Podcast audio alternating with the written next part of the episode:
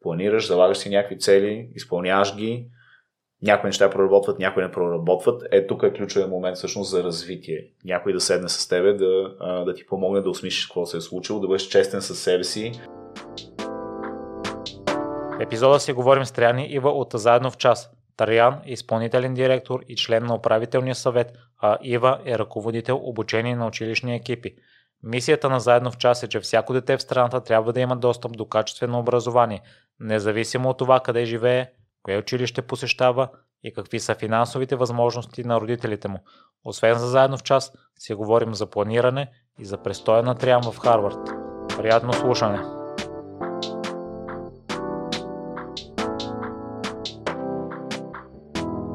Здравейте, Траяни и благодаря много, че откликнахте на поканата на инициативата на Павлина да гостувате. Благодаря много за поканата. Благодарим, здравейте.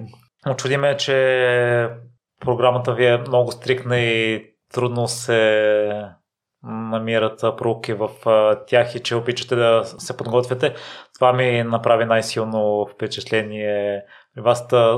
Нека първо да започнем с подготовката, тъй като и за мен тя е важна и обикновено гледам да съм свръх, свръх подготвен, за да няма изненади и да съм спокоен за вас, защо е важно а, това е една от а, суперсилите на хората, които променят света, според мен.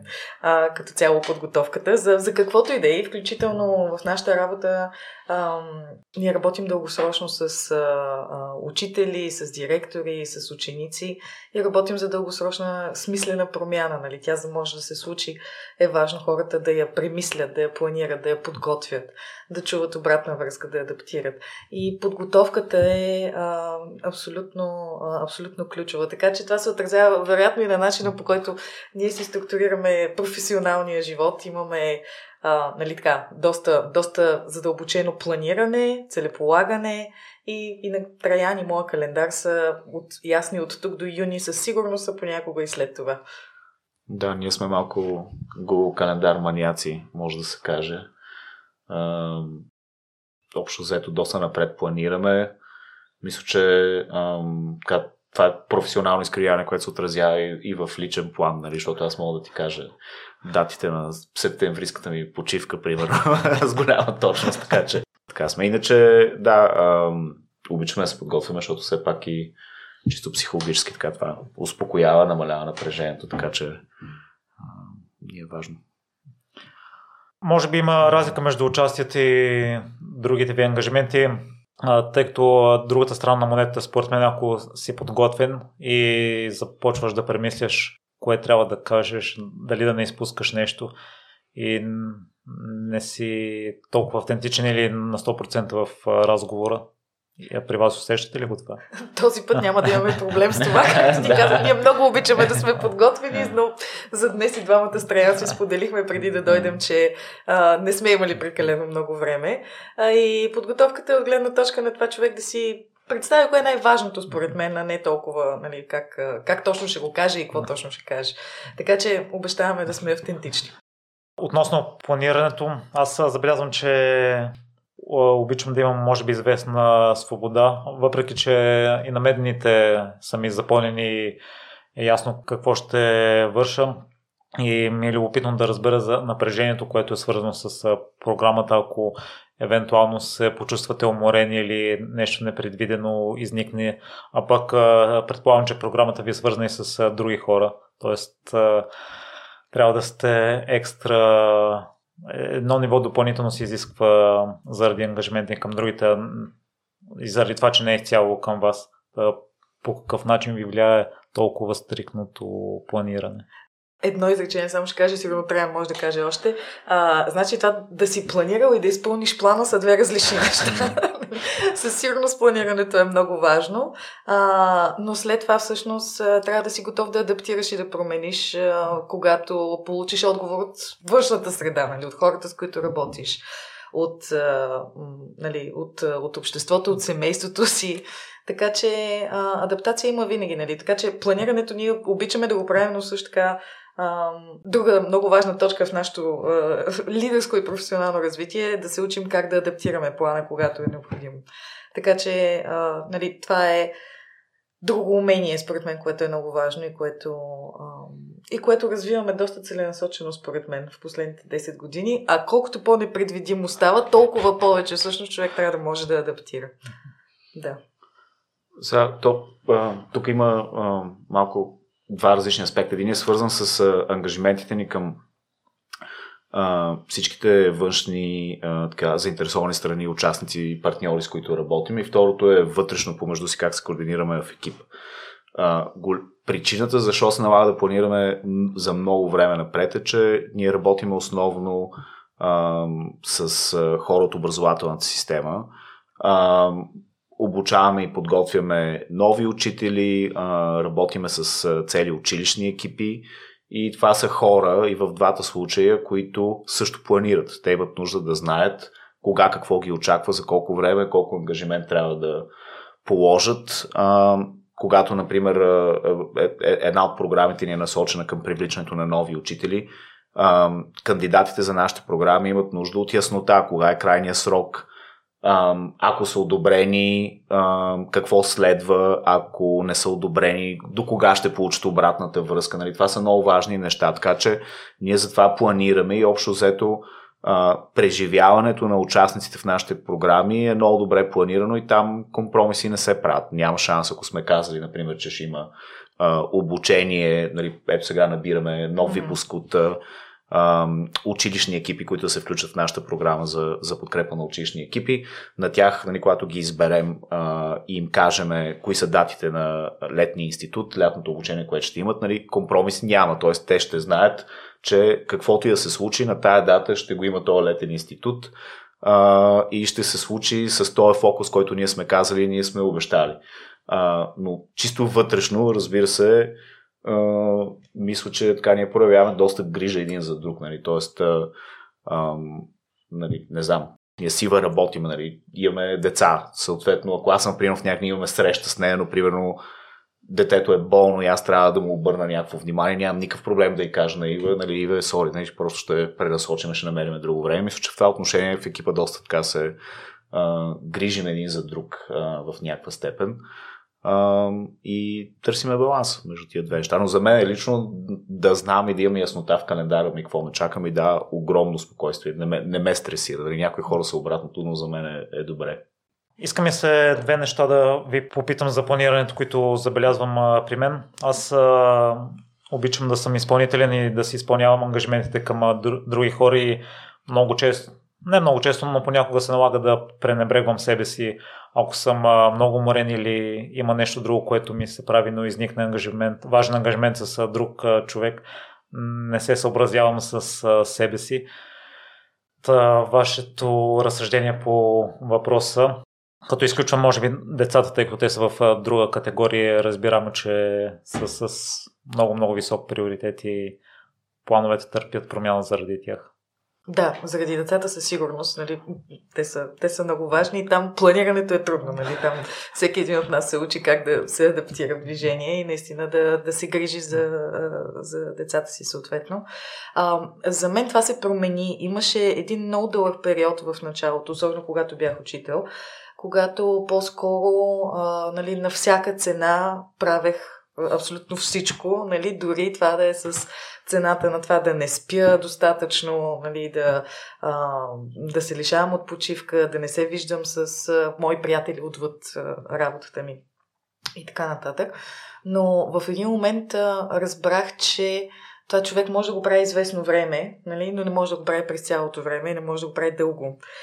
И а, горе-долу по това време а, се запознахме и ние вътрешно нали, в, в общността с тази идея за това, че а, е много важно да се грижиш за себе си. Какво означава това? Че това всъщност не е, нали, че се глезиш или че по някакъв начин нали, си някакъв егоист, а по-скоро е, а, по-скоро е начин за дълго време да можеш да допринасяш към това, което си избрал да допринасяш. Нали, в нашия случай ние искаме наистина децата в България да получават по-качествено образование, отколкото в момента. И това е, както казах и преди малко, дълга игра. Нали? Това не е нещо, което можем да направим за две години.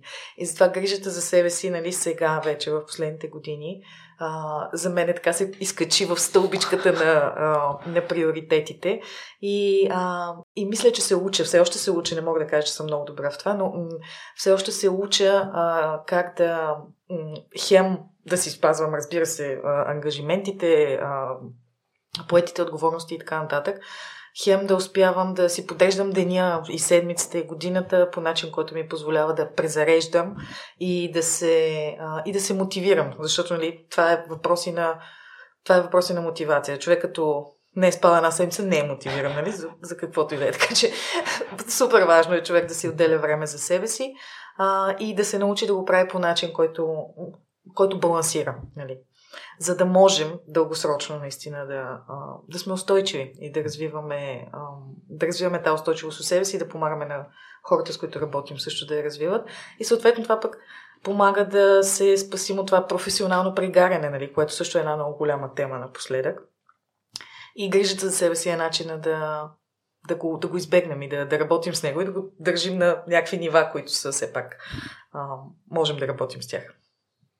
Да, аз си спомням, че е имало периоди, когато нали, така, е трябва да си напомним, нали, в крайна сметка не сме неврохирурзи в спешното. Нали, не лежи пациента на легло, който нали, живота му зависи точно от нас, точно в момента. Нали, Тоест трябва малко по-добре да, да си разпределяме силите и енергията. От друга страна, нали, за мен е важно първо да не си хаотичен. Нали, Тоест, да, примерно аз имам в календара а, нали, някакви моменти, когато правя нещо за себе си нали, и това е нещо, което правя, примерно, рутинно, да кажем, имам си някакъв час, който ходя на някаква тренировка или на нещо. И то ми е в календара, нали? така че просто е, идеята е да не си хаотичен и другото, разбира се, а, грижики се за себе си, нали, в един момент да не почне да се грижиш за себе си по такъв начин, който почва да вреди на другите и да пречи на другите. Нали, сега, ако а, нали, почна да не се появявам на някакви срещи, ето сме се разбрали, нали, че има нужда да съм там и нали, това почва да пречи на работата на другите хора а, нали, това, че съм имал нужда малко си почина и си обърна внимание, не е добър аргумент. Така че е въпрос на, на търсене на някакъв а, баланс като цяло. И в а, връзка е, Извинявай, само ще допълня и на, и на култура в организацията, според мен, понеже ни питаш, нали, как планираме и защо как, а, как си подготвяме нещата. Това е въпрос и на култура в организацията. И а, мисля, че в последните години а, много по-целенасочено започнахме да, а, да работим върху това да да ги балансираме нещата. И това е много хубаво. Просто наистина това е много хубаво. Мисля, че хората се чувстват много по-добре като цяло нали, в, в нашия екип и това, това ни позволява да, да работим по-добре. Всъщност грижата за себе си ти помага да работиш по-добре, не ти пречи.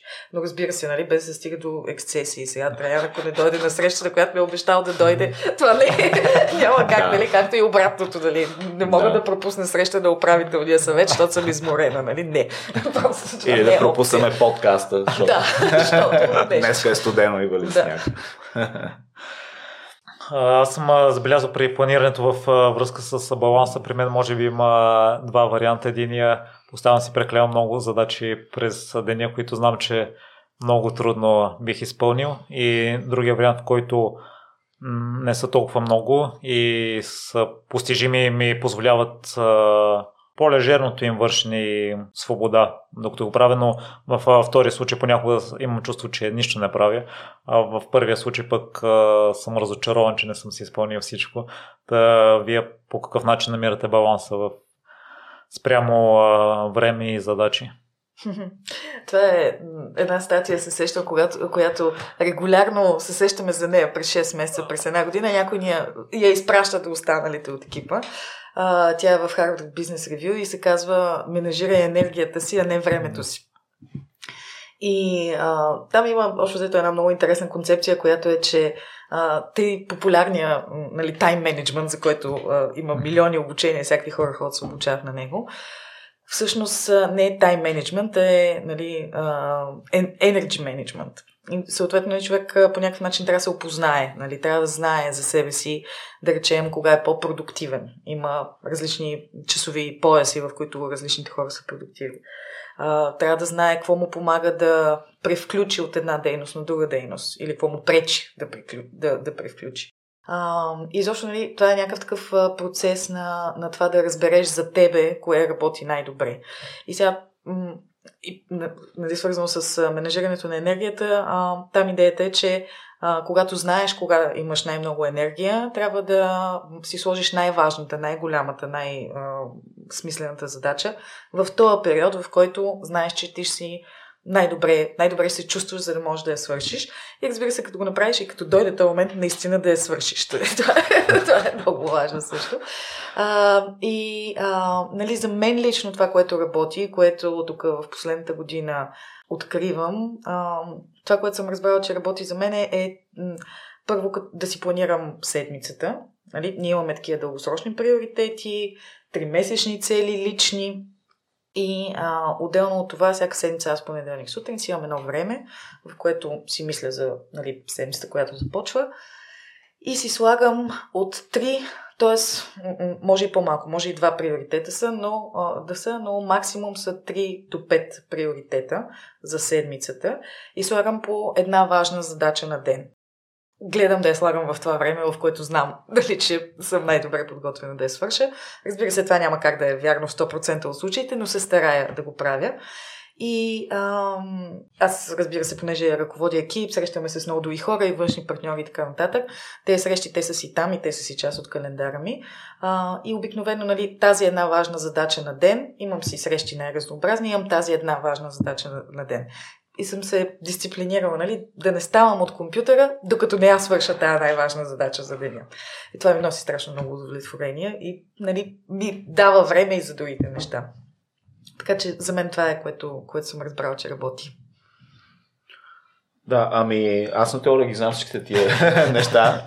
Истината е, че това, че ги знам, не означава, че винаги ги прилагам нали, идентифициран с това, което кажеш. На мен по-често ми се случва да имам свръхамбициозен план за деня а, нали, и а, нали, да, имам, така, да изпитам някакво неудовлетворение, че не мога да се придържам към него. Нали, това, което може би съм се научил е малко така повече да, нали, да си прощавам нали, малко за това, че не съм си изпълнил свръхамбициозния план. Uh, и аз от известно време практикувам това, което Ива каза. Uh, ние бяхме заедно на едно обучение, то беше много ценно нали, просто много ясно да си кажа нали, кои са ми а, нали, три неща, които жив умрял трябва да свърша през седмицата, а, които са абсолютен минимум, нали, но, но нали, да не правя програма максимум. Нали, Тоест, естествено, ако преизпълна плана, това е чудесно, но три неща, нали, които ако ги свърша, мога да се чувствам удовлетворен. Това доста ми помага, нали, правя го в някаква степен, когато успея, нали, не започне твърде динамично деня.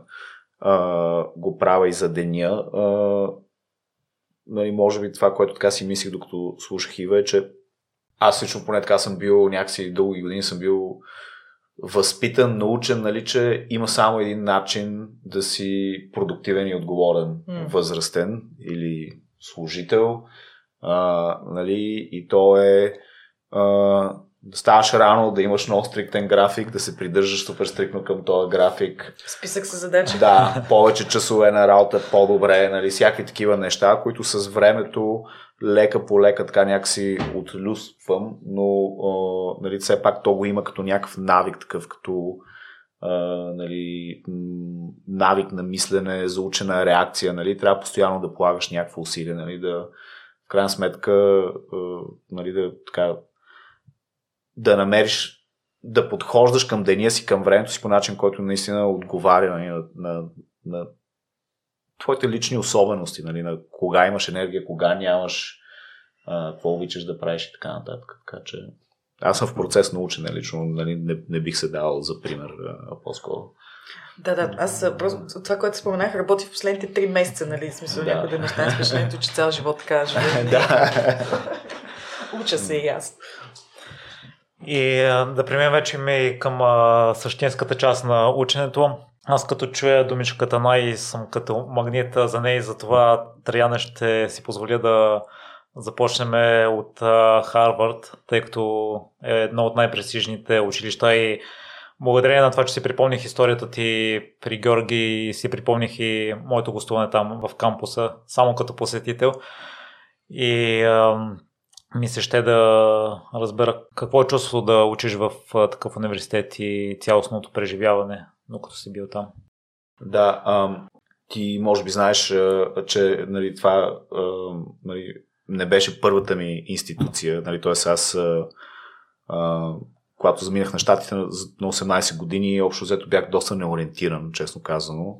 Аз тогава не бях излизал и от България. Всъщност бях две години в един по-малък колеж, Connecticut College и после трансферирах всъщност след втората ми година и отидох в Харвард. Там бях две години и половина, всъщност пет семестъра. И така, мога много да сравнявам, защото те са две, два, две различни преживявания. Нали? Едното е малък колеж, такъв, който е а, около 1500 студента, другото е университета Харвард, нали, който като вземеш там всичките институти, а, нали, graduate schools и така нататък, нали, говориме за над 20 000 студента общо взето. Нали, само тези, които са бакалаврите, а, по мое време нали, бяха може би около 6 000 и вече нали, имаш още може би 15 на хиляди, всякакви други институти, нали, висши училища и така нататък. А, и да, определено ми е оставил отпечатък това преживяване. Нали, може би така нещо, с което съм го така запомнил. Едното е просто а, начинът по който се чувствах интелектуално стимулиран тогава. Нали, то просто нали, избора от курсове, които имаш, нали, а, всички с някакви такива много забележителни, интересни професори, нали, които нали, просто не, не, не може да си избереш, нали, буквално някаква такава, някакво усещане, нали, мисля, че даже имам такива, нали, а, а, още някакви сънища такива ми се връщат, нали, смисъл, колкото, нали, как, как се опитвам да избера, нали, защото имаш някакво такова усещане, някакъв нали, чувство, че пропускаш нещо и, и, и, и въобще как да си избереш какво да вземеш. Нали, това, е, това. И тя самата система ти позволява нали, всъщност доста да, да ти доста свобода да избираш. А, да, нали, той е избор, който, който съм имал тогава, нали, още някакси така ми е оставил трайно отпечатък. А, другото са хората, нали, просто мястото е такова, че сигурно съм си водил също толкова много записки на това, което са студентите ми са казвали, колкото и на това, което професорите са казвали, защото всичко е ориентирано около някаква дискусия и съответно а, всеки има много интересна гледна точка и, и я изказва по някакъв такъв убедителен начин, така че това също си го, си го спомням и така трето нещо, което ми е останало като нещо, което си нося с мен, всъщност е групата хора, които срещнах там. Особено българските ми състуденти. Общо взето, аз бях там между 2003 и 2006 година, в Харвард конкретно. По това време Харвард взимаше може би по 6-7 българи на година в бакалавърската степен. Нали, отделно в всичките магистърски програми, докторатурите и така нататък също имаше българи, но тези, които сме били в, бакал... в колежа на Харвард, нали, бакалаврите, общо взето имахме най-много така възможности за интеракция и си имаше общност много хубава и всъщност с доста от тия хора и до ден днешен нали, сме си близки, поддържаме си връзка. Жени Пева, основателя на Заедно в час, тя е, нали, бяхме с студенти с нея и много хора, които нали, ни бяха с студенти по един или друг начин, също са свързани с заедно в час все още като дарители, посланници, по всякакъв начин нали, ни помагат и ни подкрепят. Така че това така бих казал, че са трите най-важни неща, които мога да, да откроя. Предполагам, че българската общност се различава в Харвард конкретно спрямо хората, които са на работа в Европа, защото съм чувал от други хора, че ако отидат в чужбина, искат да попият от тяхната култура, се странят от българите. Ами тук Ива може да каже какво е нейното впечатление. Тя е била в Испания. В Штатите, нали, в този тип институции, нали, в които аз съм следвал, тия колежи, нали, първо това, което е много често там срещано, е, че ти живееш на кампуса в общежитие. А, нали, така че а, и животът ти до голяма степен е, е на кампуса. И не знам, може би, защото щатите е далече а, или по най-различни причини, но така имаше някакво усещане, че търсиме компанията си по някакъв начин. Имаше в Харвард, имаше български клуб. А, нали, този български клуб а, организираше а, нали, за, за празници по всякакви поводи, някакви вечери, партита. А, участвал е клуба с а, изпълнение по народни танци там в някакви такива културни фестивали в университета и така нататък. Така че по-скоро о, имаш такова усещане, че, да, че сме сплотени, че, си, нали, че търсиме компанията си по някакъв начин. В Испания така ли беше? А, в Испания, ами, аз докато се слушах си мислех, че може би има, има значение защо човек е някъде извън България. И а, понеже аз бях по, по Еразъм, нали, на обменна програма за една година в университета в Сарагоса, там а, заминахме а, три момичета от а, УНСС, където учих тогава. А, две заминахме заедно в Сарагоса и една отиде в Барселона. В тази година в Испания, горе-долу, това бяхме хората. То беше след началото на, на Еразъм. А, и първо, нали, с двете ни до ден днешен сме много близки приятелки. А, там водехме общ живот, нали, общите пътувания, а, създаването на нови контакти и така нататък. Тогава обиколихме половин Европа с Ryanair, нали, това беше за нас откритието на века. И, а, и сме много близки до ден днешен. А, и в същото време много ясно си спомних как, а, може би на четвъртия месец, като бях в Испания, страшно ми липсваше вече да, да си говоря на български с, с хора и да, да се видя с българи. Не бях срещала, нали, освен а, Нели, с която бяхме отишли заедно там. А, и това, което се случи, беше случайно на улицата чух някой да говори на български, някакъв напълно непознат човек. И аз просто го спрях този човек и започнах да си говоря с него. Оказа се, че а, в Сарагоса има а, много голяма българска общност от хора, които са отишли по-скоро да работят там или целите семейства са се а, пренесли от България в Испания. И те си имат много такава сплотена, а, здрава общност, която обаче е много различна от тази, в която аз бях, нали, студентите, дето идваме за, за малко, реално. Нали, ние бяхме за малко, за една година. Um, и така и тогава с тази uh, българска общност в Сарагоса правихме много интересни неща, както казва и Траян. Нали. Първо сме се събирали нали, по български празници. Uh, отделно uh, имаше неделно училище, uh, разни други такива общностни събития, нали? така че хората да се виждат. Така че моето впечатление не е, че хората се избягват, по-скоро а, търсят а, среда, в която да се чувстват добре. И на мен ми беше много добре в тази среда там, също много добре се чувствах. Въпреки, че нали, много различни пътища имахме всички хора в тази общност. И с тях също до ден днешен а, поддържам някакъв контакт и, и така, и сме си близки. И ние си говорихме в предварителния разговор, че всъщност общността в Харвард е такава, че може и да не излизаш от него и въпреки, че се намира в централната част на Бостън, не си бил привлечен от това да опознаваш града детално. какво ти донесе това, че основно, основно се в общността в Харвард си до някъде затворен?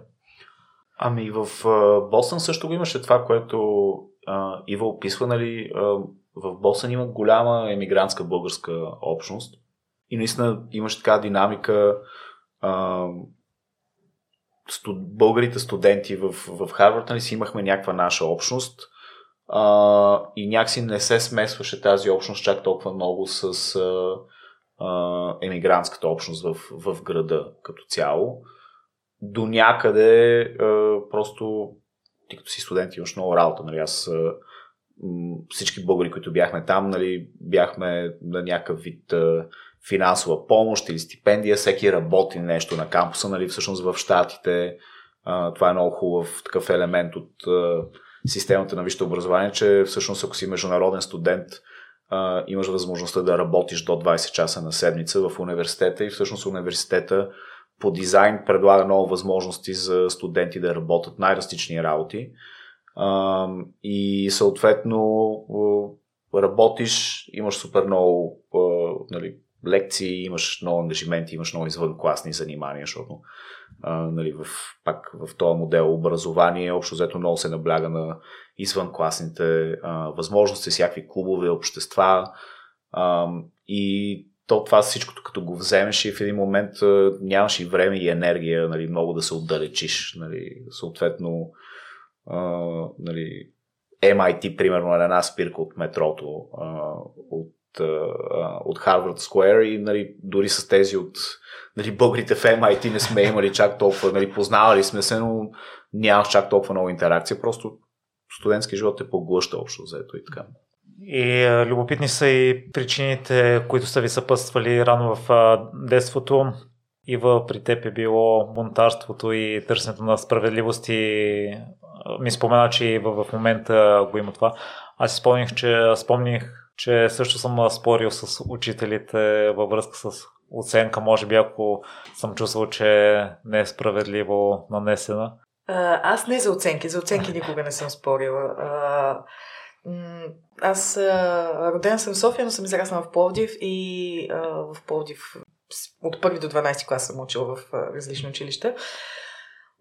Така че, моят спомен е по-скоро за това да се бунтувам за неща от типа на това. Искаха да въвеждат униформи, да речем, в гимназията, когато аз бях 9 или 10 клас, нещо такова.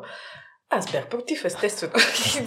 По някакъв начин се опитвах да, да помогна на другите ученици, които бяха против, нали? Заедно някакси да се организираме, нещо да направим, да, да изкажем някаква позиция, нали, да, да ни се чуе гласа и да... Нали. Не беше успешно, въведоха униформи, но важното беше, че, че опитахме. А, и по-скоро за такъв тип неща съм спорила, иначе за, за оценки не си спомням да съм спорила. А, и, и мисля, че а, да, мисля, че това не е редно. В смисъл, аз дълбоко вярвам, че учителите знаят а, защо поставят дадени оценки. И а, да, разбира се, аз съм имала учители, които съм си мислила, че тенденциозно нали, на мен или на други хора поставят някакви конкретни оценки. А, в същото време обаче аз съм от тази по-привилегированата група хора, според мен, които а, аз винаги съм била отличничка в училище и не ми е било, не ми е било трудно. Но имах свои съученици, които а, са страдали по различни предмети и с различни учители, нали, защото си мислили, че те имат а, някакво определено мнение за тях. А, Иначе една така смешна история беше а, Учителката, която ми водеше история на мен в гимназията, водеше и на а, брат ми в прогимназията. А брат ми има много голям интерес към историята, той завърши международни отношения, след това изобщо на него това му е силата. И, а, и тя тогава, нали, общо взето сравняваше мен с брат ми. Това също не ми се стори. Струваше справедливо. така че, нали, също такъв тип неща съм, съм се бунтувала. Но за оценки не си спомням, честно казано. По-скоро е било за някакви такива други неща, свързани с, с ученето и с преживяването в училище.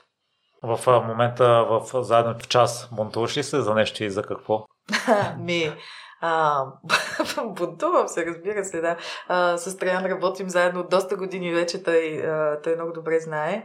А, тук а, а, бунта се е променил в а, някакъв смисъл, нали, стана малко по-градивен а, и малко по-ориентиран все пак към това какво има смисъл и, а, и какво няма.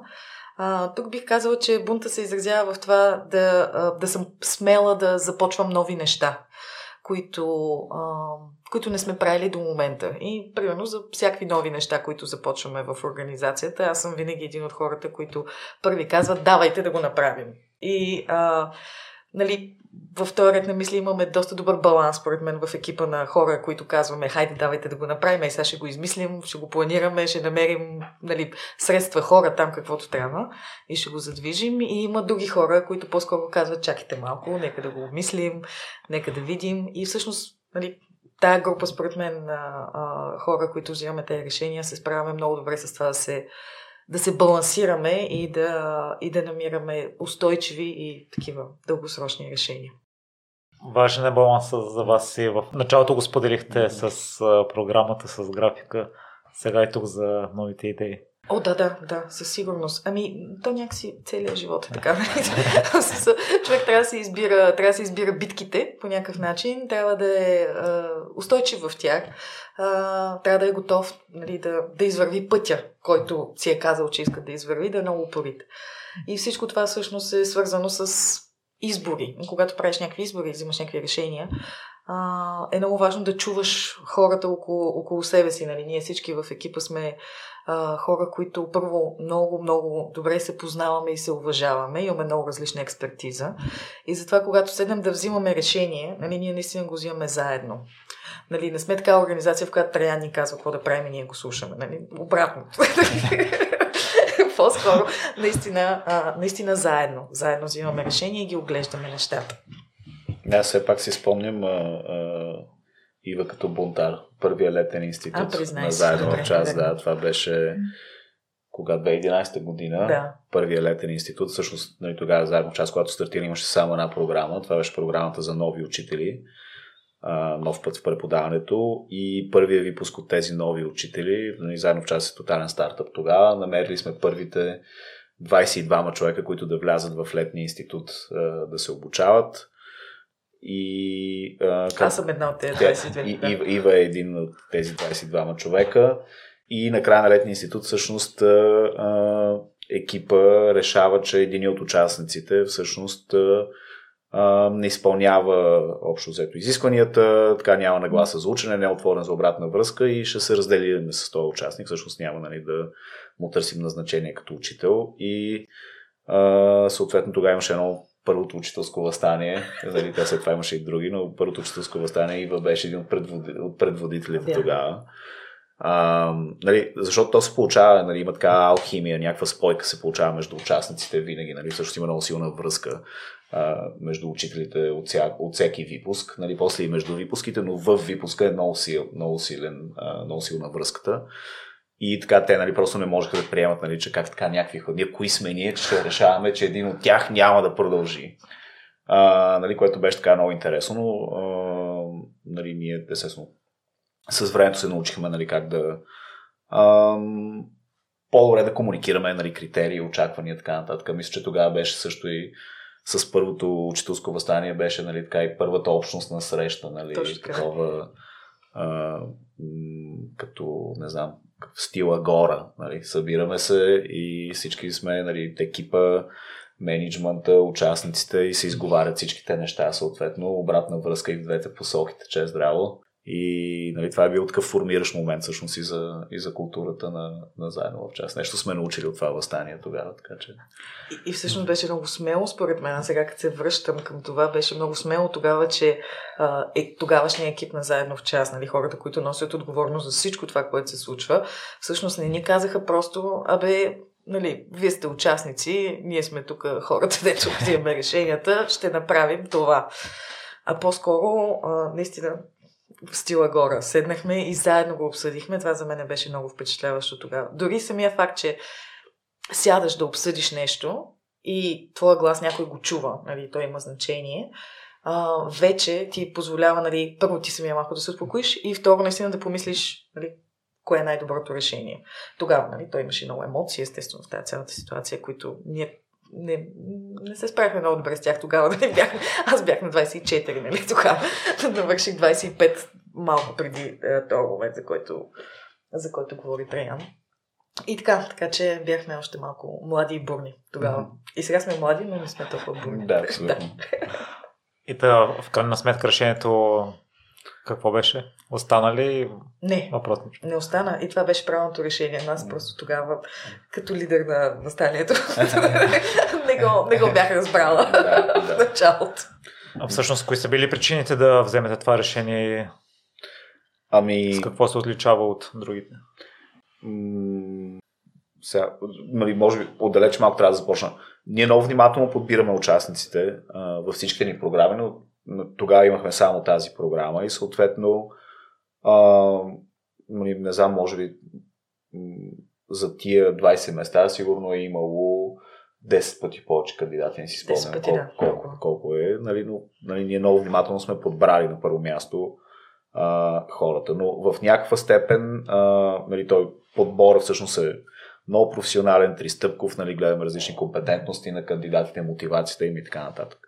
А, но това, което с тогава нали, още не го знаехме и после се потвърди през годините, през следващите години и в работа с следващия випуск е, че лятното обучение всъщност си беше като някакъв четвърти етап на подбор, нали, като, като скрит етап на подбор, защото в крайна сметка ти в, нали, в процеса на интервюиране, по време на центровете за оценяване, нали, много неща се виждат, но все пак а, а, възможно е а, нали, един кандидат да представи себе си нали, в много добра светлина или а, в крайна сметка е възможно дори самия кандидат да има някакви слепи петна за себе си, т.е. да не знае, например, как би реагирал в някаква много стресова ситуация, под голямо напрежение, ам, когато се сблъскаш с определени казуси и така нататък. И летния институт при нас всъщност винаги е било една симулация всъщност на а, това, което те чака през двете години в училище. Интензивно обучение, а, още от самото начало участниците нали, започват да носят а, така, значително отговорност за собственото си учене, за собствения си напредък. Получават постоянно обратна връзка, а, нали, например, по време на обучението ти трябва да създаваш най-различни продукти, такива каквито би използвал в класната стая. И директно някой ти ги проверява и ти дава обратна връзка.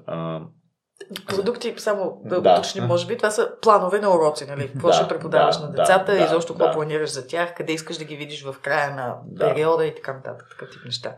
Контролни създаваш, нали? Не ги взимаш на готово, ти ги мислиш. Да.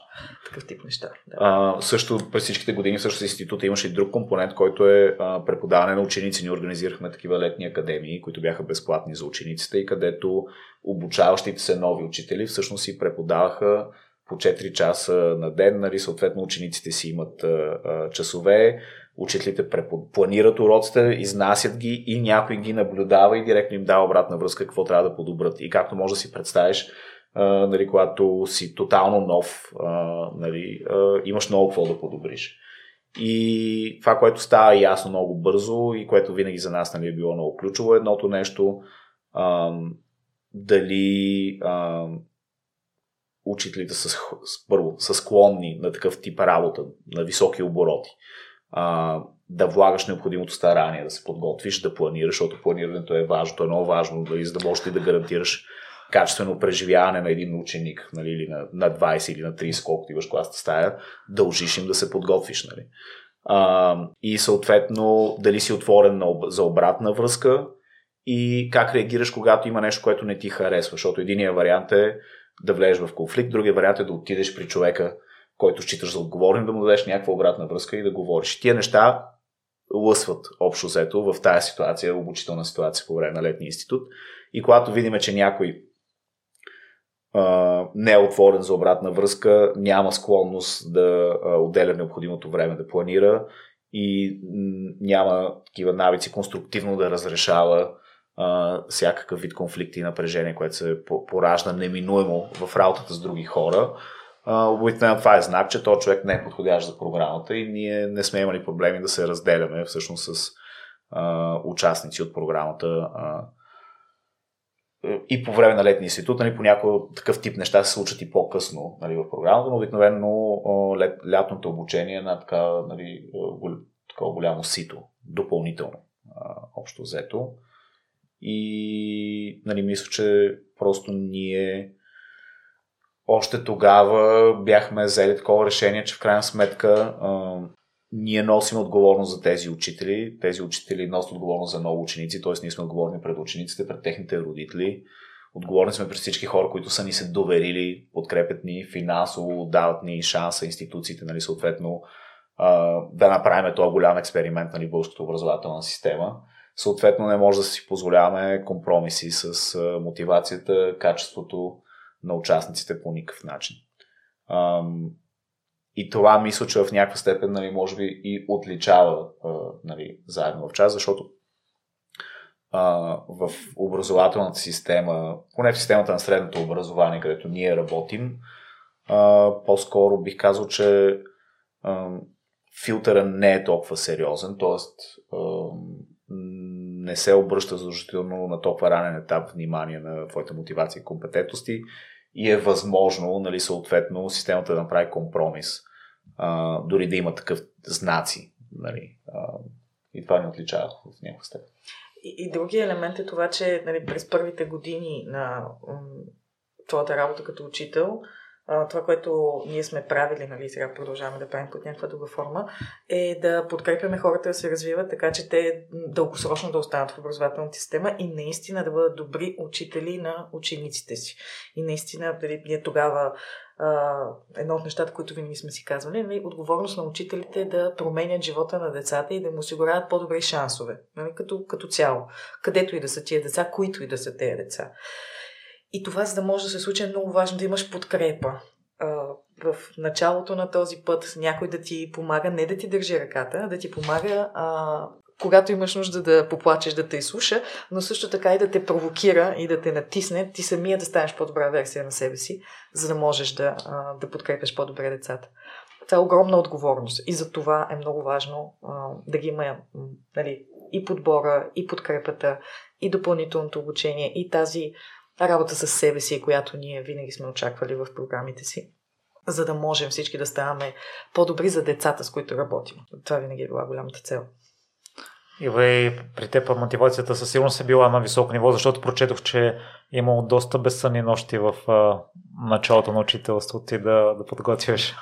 да, да, това беше, това беше стандарта тогава, нали? Как си говорихме преди малко и за а, грижата за себе си, тогава не бяхме чували ние за грижа за себе си. Това беше непозната територия.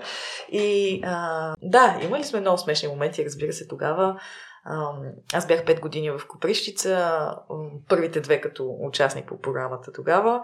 След това нали, просто продължих. Като заместник директор? Да, като заместник директор. Но заместник директорите и преподават, така или иначе. Така че нали, продължи си и преподаването. А, и да, имаше, имаше такива моменти, не спяхме понякога по цели нощи, за да планираме най- интересните, ангажиращи, смислени, забавни и така нататък уроци нали, за, а, за децата, на които преподаваме. В една от годините, понеже в Коприща училището е малко, имах ситуация, в която преподавах а, от втори до 12 клас почти всички възможни класове, нали? А, и това е огромно планиране всъщност. Нали? То просто изисква огромно планиране, защото аз бях учител по английски. Това са, все едно се представи, поне 10 различни нива на английски. И отделно от това, вътре в класовете, винаги, това винаги е така и е, затова и учителската професия е толкова интересна и трудна.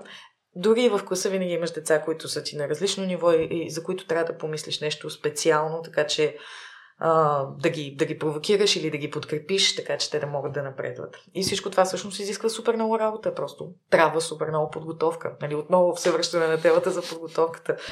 Трябва човек да си го представи нали, и трябва да намери най-добрия начин да стигне до децата.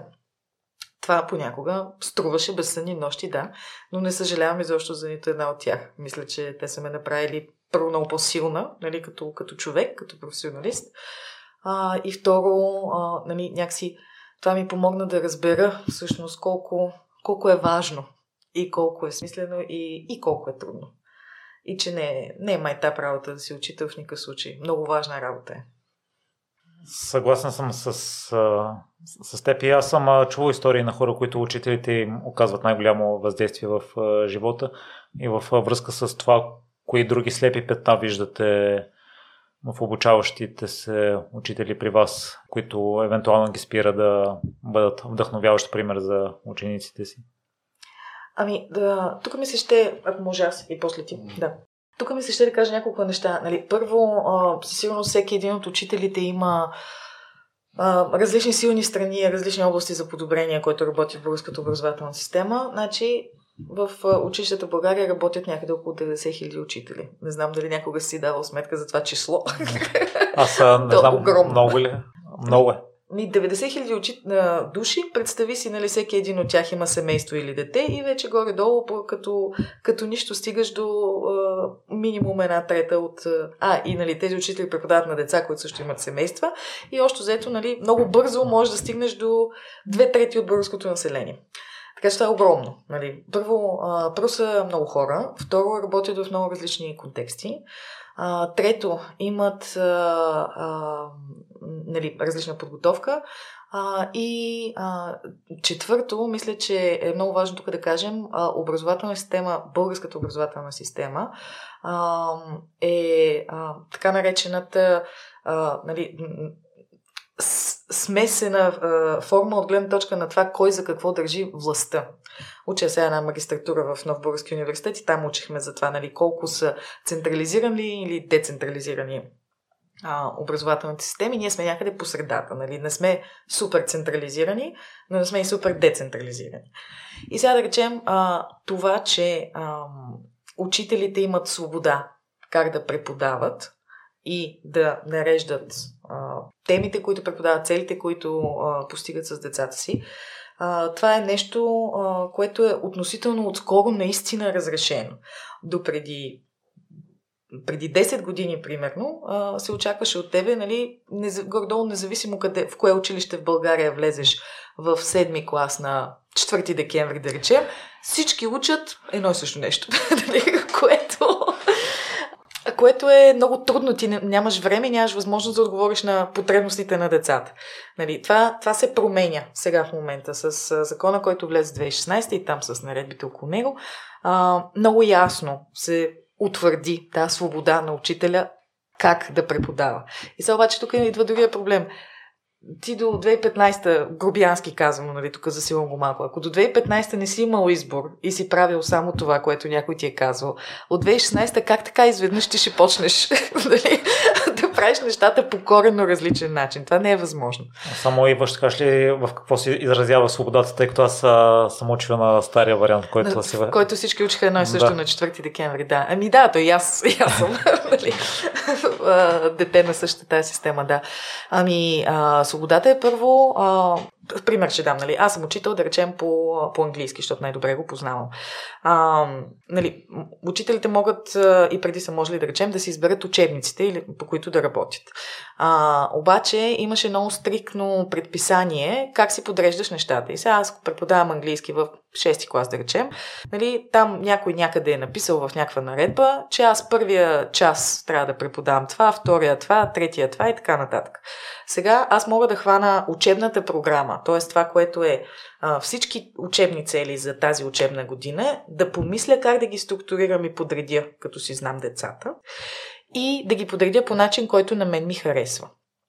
Включително а, мога да правя промени в самата учебна година, ако разбера, че а, нали, има, има нужда от това. Примерно виждам, че на децата нещо им е по-трудно, мога да му отделя малко повече време, пък да намаля нали, от нещо друго. И още взето нали, това дава по-голяма свобода да, да се настроиш срещу, а, нали, така че да си полезен на конкретните деца в конкретната класна стая, нали, а не да си изпълнител на там, да покриваш учебно съдържание. Нали? Това е изобщо безмислено. А, и второто нещо, което, което можеш да правиш и което по-смелите а, учители вече много започват да правят, е какви методи използваш. Нали? Ако ти и аз, като сме били в училище, по всяка вероятност, а, стандартният час е влиза учителя, изпитва двама души, разказва новия урок, записваме си първа точка, втора точка и си тръгваме. А, сега, нали, все повече хора се осмеляват. А, първо това устно изпитване да го махнат. Да речем, Второ, нали, новия материал да не се представя като учителя само го разказва или показва, а като децата сами изследват разни, примерно, документи, източници различни, опитват се да ги свържат, да намерят прилики и разлики, сами да изведат новото знание, да генерират въпроси, които имат, да потърсят отговорите на тези въпроси. И защо да са много-много по-изследователски настроени. И това е, а, което води до това децата да им се учи повече, да им е по-интересно и а, също така дава, според мен, тази допълнителна свобода да да ги провокираш да стигнат още по-напред, отколкото само това, което пише в учебната програма. И това е вече много по-интересна задача. Не е просто да изпълниш нали, някакъв план от теми, а е творческо. Творческо и можеш да го, а, да го направиш по много различни начини. И тази свобода е по някакъв начин нова. Хората трябва да свикнат да, а, да работят с нея и да използват. Аз бих казал, че а, всички имаме някакви слепи петна. А, Въпросът е доколко средата, нали, организациите, в които работим, системите, в които работим, всъщност имат механизъм, който ни позволява да ги откриваме и преодоляваме тези неща. И е много важен баланс всъщност, за да се случва това между предизвикателството и подкрепата, която получаваш. И в българската образователна система по отношение на учителите, просто баланс е в някаква степен нарушен. Нали, какво, какво би означало да има повече предизвикателство? А, летвата да станеш учител би била по-висока. Нали, би, би се очаквало да, да имаш а, определени умения, определени нагласи, да можеш да, нали, да, ги, да ги демонстрираш, а, за да бъдеш допуснат а, да станеш учител. Това в българската система не е така. Относително лесно е да придобиеш педагогическа правоспособност. От друга страна обаче въпросът е, че веднъж като си я придобил тази педагогическа правоспособност и работиш в училище, тогава, независимо какви умения и нагласи имаш, почват да се случват трудни и предизвикателни неща. И тогава имаш нужда от подкрепа, имаш нужда от наставник, имаш нужда някой да те подготви за това, което ще се случи, имаш нужда да знаеш към кого да се обърнеш за различни казуси. И това го няма в голяма степен или в достатъчна степен в българската образователна система. И затова казвам, че е баланс между предизвикателство и подкрепа е нарушен, което означава, нали, че по някакъв начин не развиваме а, достатъчно бързо потенциала на, а, на българските учители. И това се отразява на, на, на учениците. И на резултатите, които виждаме. Да, да. да. Преди да продължим имвата, аз те прекъснах, идва 2016 и... Ага, за новия да, закон имаш да. предвид. Той вече не е нов, той е стара, но... Учителите по какъв начин го приеха? А, е, той ня... много години се подготвяше този закон. Не мисля, че имаше някаква изненада а, за никого. Просто, а, просто има нужда от допълнителна работа и допълнителна подкреп. Нали, от една страна е тази свобода, с която човек трябва да се научи да се справя, от друга страна с тия механизми, които а, подкрепят и осигуряват качествено преподаване във всяка класна стая всеки ден. А, има хора, които могат да продължат да правят същото, което са правили преди, нали, преди 10 години. И това няма никакви последствия, независимо какви са резултатите на учениците. Има хора, които ще се осмелят много да променят нали, начина си на преподаване. Това означава рискове, означава да можеш да поемаш такива рискове, означава да, да можеш да убедиш родителите, че това е добра идея, защото това също е много важно. директора си и така нататък. Нали? Тоест трябва да имаш тази среда, която те стимулира да правиш нещата по нов начин, за да постигаш различни резултати и която те която те подкрепя и нали, съответно провокира, както каза и Траян. А, и това е а, по някакъв начин нова, нов свят, в който живеят училищата а, и в който а, трябва да, да се научат да живеят и да намерят някакви нови решения. И другото нещо, което много често чуваме от нашите участници, ние сега работим с цели училищни екипи, т.е. и с директорите, и с опитните учители, вече не само с хората, които а, сега започват а, пътя си в учителската професия. И а, това, което чуваме от тях е, че а, например, много по-бързо се сменят нещата, които работят. Ако нещо е работило преди 3 години с класа, който ти си хан, да речем, в пети клас си го изкарал до седми, като завъртиш сега да вземеш нов пети клас, това, което е работило преди 3 години, вече не работи. И ти трябва да намериш нов подход, да намериш а, нов начин да стигнеш до децата. И а, това е такава м- ситуация, в която много бързо трябва да се променяш. Нали? А това е трудно. Нали? Хората не сме устроени да се променяме бързо и нон-стоп. Нали? И това е някакъв наистина нов свят, в който а, учителите живеят и трябва да се приспособяват към него. И съответно нали, там идват всички тези допълнителни а, структури, ги наричам аз, но те са най- най-общо казано партньорства, възможности за развитие, работа с нас или с други фундации, които работят в подобна посока и изобщо развитие наистина на този човешки потенциал, който съществува в системата на образованието, за да могат всичките тези 90 хиляди учители, нали, това, е, това е моята мечта всъщност, нали, всичките тези 90 хиляди учители всеки ден да преподават качествено, независимо къде са. Дали са а, нали, в СМГ или в, а, там, или в Христоданово, близо до Карлово, където пътя свършва. Там има път само до селото, няма след селото. Нали, така че и това е, това е голямата, голямата ни борба всъщност и това, което, към което се опитваме да допринасяме. От това, което чувам, наистина мотивацията ти трябва да е много сериозна и желанието ти да се развиваш и да обичаш процеса, а не да е следващата работа.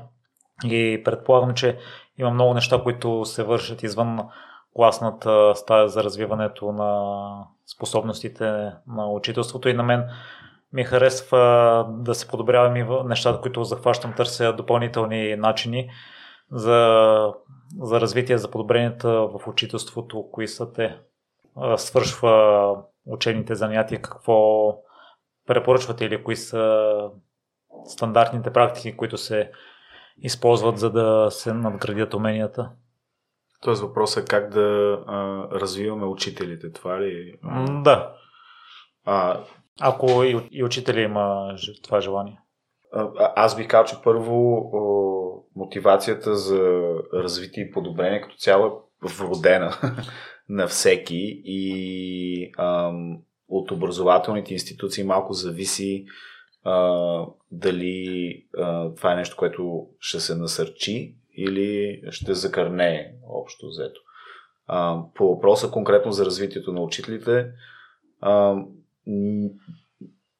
то има няколко фази в този процес. Нали? Пър, първото нещо е това, което преживяваш в университета. А, учейки педагогика, например, или учейки някакъв предмет и а, допълвайки с а, педагогически курсове и а, придобивайки професионална квалификация. Нали, там най-големия въпрос, всъщност, който а, така, стои да се реши в България е а, доколко учителите имат възможност да практикуват. А, нали, обучението като цяло е доста теоретично, а, а ние знаем, че в крайна сметка ти ставаш добър учител в класната стая, получавайки много обратна връзка и осмисляйки опита, който ти се случва. А, така че едно от ключовите неща всъщност е даването на повече възможност за практика. Всъщност в тази първа наша програма ние това го решавахме именно през тези летни академии, където учителите преподавах. Второто нещо, което е много ключово, всъщност е възможността а, някой да ти помогне да осмислиш това, което ти се случва в класната стая и всъщност начинът, по който ние сме го решавали това е а, с това, че учителите, участниците в нашата програма всъщност а, имат нещо като коуч. Ние го наричаме координатор подкрепа, но а, това е човек, който работи отблизо с няколко, да кажем, между 15 и 20 учителя. А, познава ги добре, познава контекста им добре, посещава ги редовно в класните стаи ги вижда в действие. И всеки наблюдава на урок, след това му се прави разбор. Какво учителя си мисли, че се е случило, какво всъщност координатора му е видял, а, доколко целите а, на този урок са били постигнати, а, за, нали, с кои деца са били постигнати, кои деца не са могли да се възползват и така нататък. А, и тази постоянна, а, а, общо взето, планиране, изпълнение, рефлексия, стъпки за подобрение, този цикъл е абсолютно ключов. Той трябва да ти се случва много често, през цялото време като си учител, но особено интензивно в първите ти години като учител. И това е нещо, което пак ние така се опитахме да осигуряваме през нашата програма, продължава да го осигуряваме. Нещо, което системата има на къде всъщност те първа да помисли как да го прави по-добре в, в българското училище. И бих казал, че същото нещо въжи и за опитните учители, в голяма степен въжи и за директорите в образователната система, директорите на училища. Пак там въпросът е доколко те имат практическа подготовка преди да станат директори. В момента системата общо взето ги подбира на базата на това първо дали имат дефиниран брой 5 години преподавателски опит, номер 2 дали добре познават нормативната уредба. Сега това дали познаваш добре нормативната уредба не е също като да си добър менеджер на хора като цяло. А, и така че седи въпроса всъщност как подготвяме директорите по-добре. Пак това е нещо, на което сега в момента заедно в час обръща повече внимание. А, и тази нова наша програма, която е за насочена към, към цели училищни екипи, всъщност работи и с опитните учители в, в училище, но и с лидерския екип. И отново всъщност и за един организационен лидер или училищен лидер въжи същото нещо. Имаш нужда някой ти помогне да рефлектираш над опита си. Планираш, залагаш си някакви цели, изпълняваш ги, някои неща проработват, някои не проработват. Е, тук е ключовия момент всъщност за развитие. Някой да седне с тебе, да, да ти помогне да осмислиш какво се е случило, да бъдеш честен със себе си, да имаш нали, пълна и реалистична картина за това какво, какво се е случило и на база на това нещо да си набележиш нали, своите следващи стъпки които нали, в идеални случаи ще направиш нещо по-различно от предишното, нали, няма просто да повтаряш една и съща, една и съща грешка. Да, и тук, ако може да допълня специфично за хората, които са с а, а, по-голям учителски стаж, нали, повече години са преподавали, а, има общо взето различни теории кога човек достига а, пика на това да си добър учител. Нали. А, някои казват на петата година, някои казват на осмата, има, има различни. От добре, обаче ние имаме а, сигурно половината учители в България преподават 20 и повече години. А, и тогава идва още един интересен въпрос по какъв начин вътре в училищата могат да се създават възможности за развитие на тези хора и за подкрепа и провокация, когато те вече са а, достигнали някакво добро, високо ниво вече на преподаване. И това е а, изключително интересен въпрос, защото а, просто м, такава е структурата на, на работната сила в, а, в образованието. А, някои от идеите са, тези хора, които са с повече опит, а, могат да влизат в такава роля за а, по-новите а, учители и да ги подкрепят.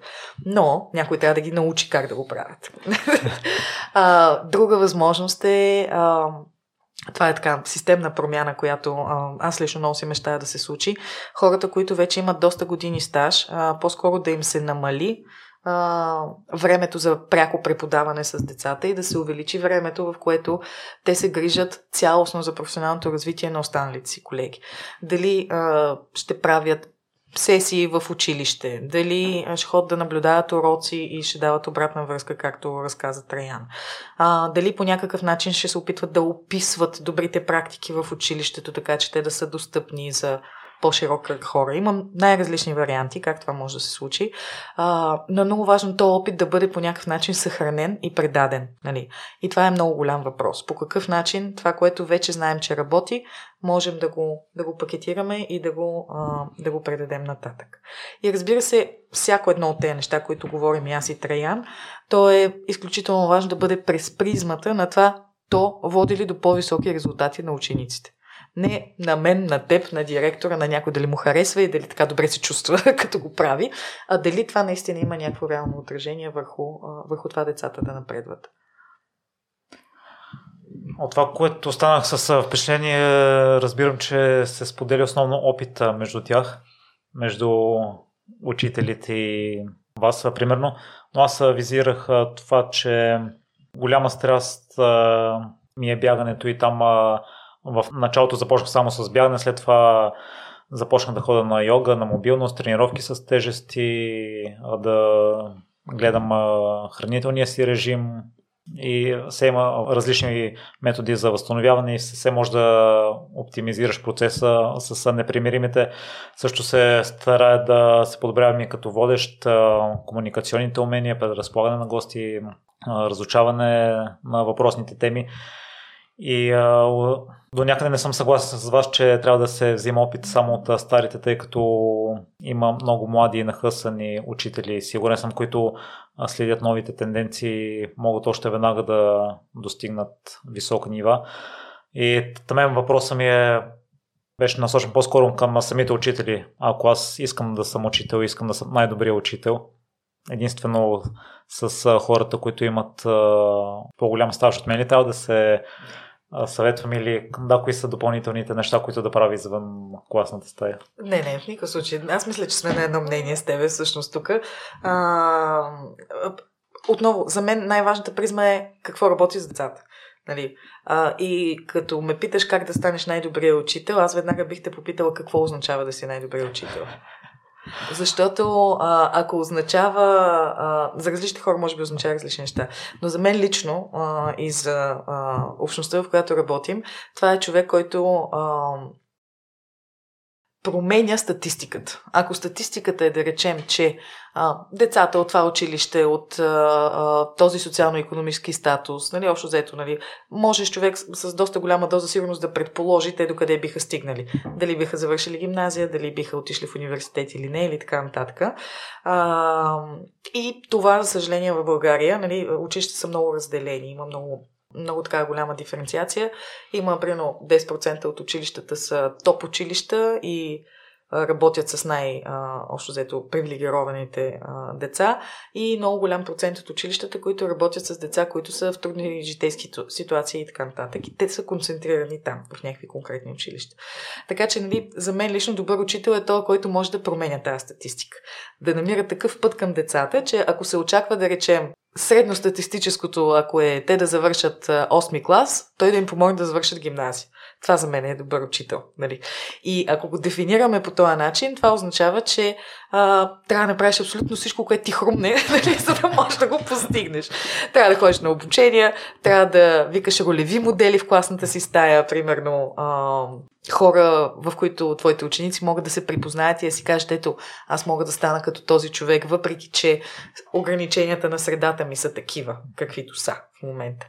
Можеш да ги водиш децата на пътешествия с цел да, да научат да видят нещо ново, да видят какво е възможно, да да ги заведеш прено в някаква фирма или да видят различни професии как се практикуват. Да м, планираш а, проекти за тях, така че те да измислят нови професии или да направят а, много ясен план за това как ще завършат гимназия, да изследват какви са бариерите примерно, нали, ако работим с този пример, деца като тях да не завършват гимназия и да направите заедно план как ще ги работите тези бариери.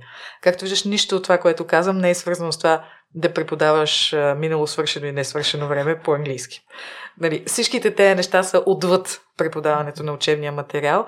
А, и едновременно с това много често а, такива учители са един от малкото шансове за такива деца. И затова е ключово важно да имаме толкова добри учители, които успяват покрай миналото свършено и несвършено време, да могат да преподават и те, всичките неща, нали, тези м- така, подходи да имат към децата, така че да им разширяват хоризонтите и да ги карат да вярват в себе си.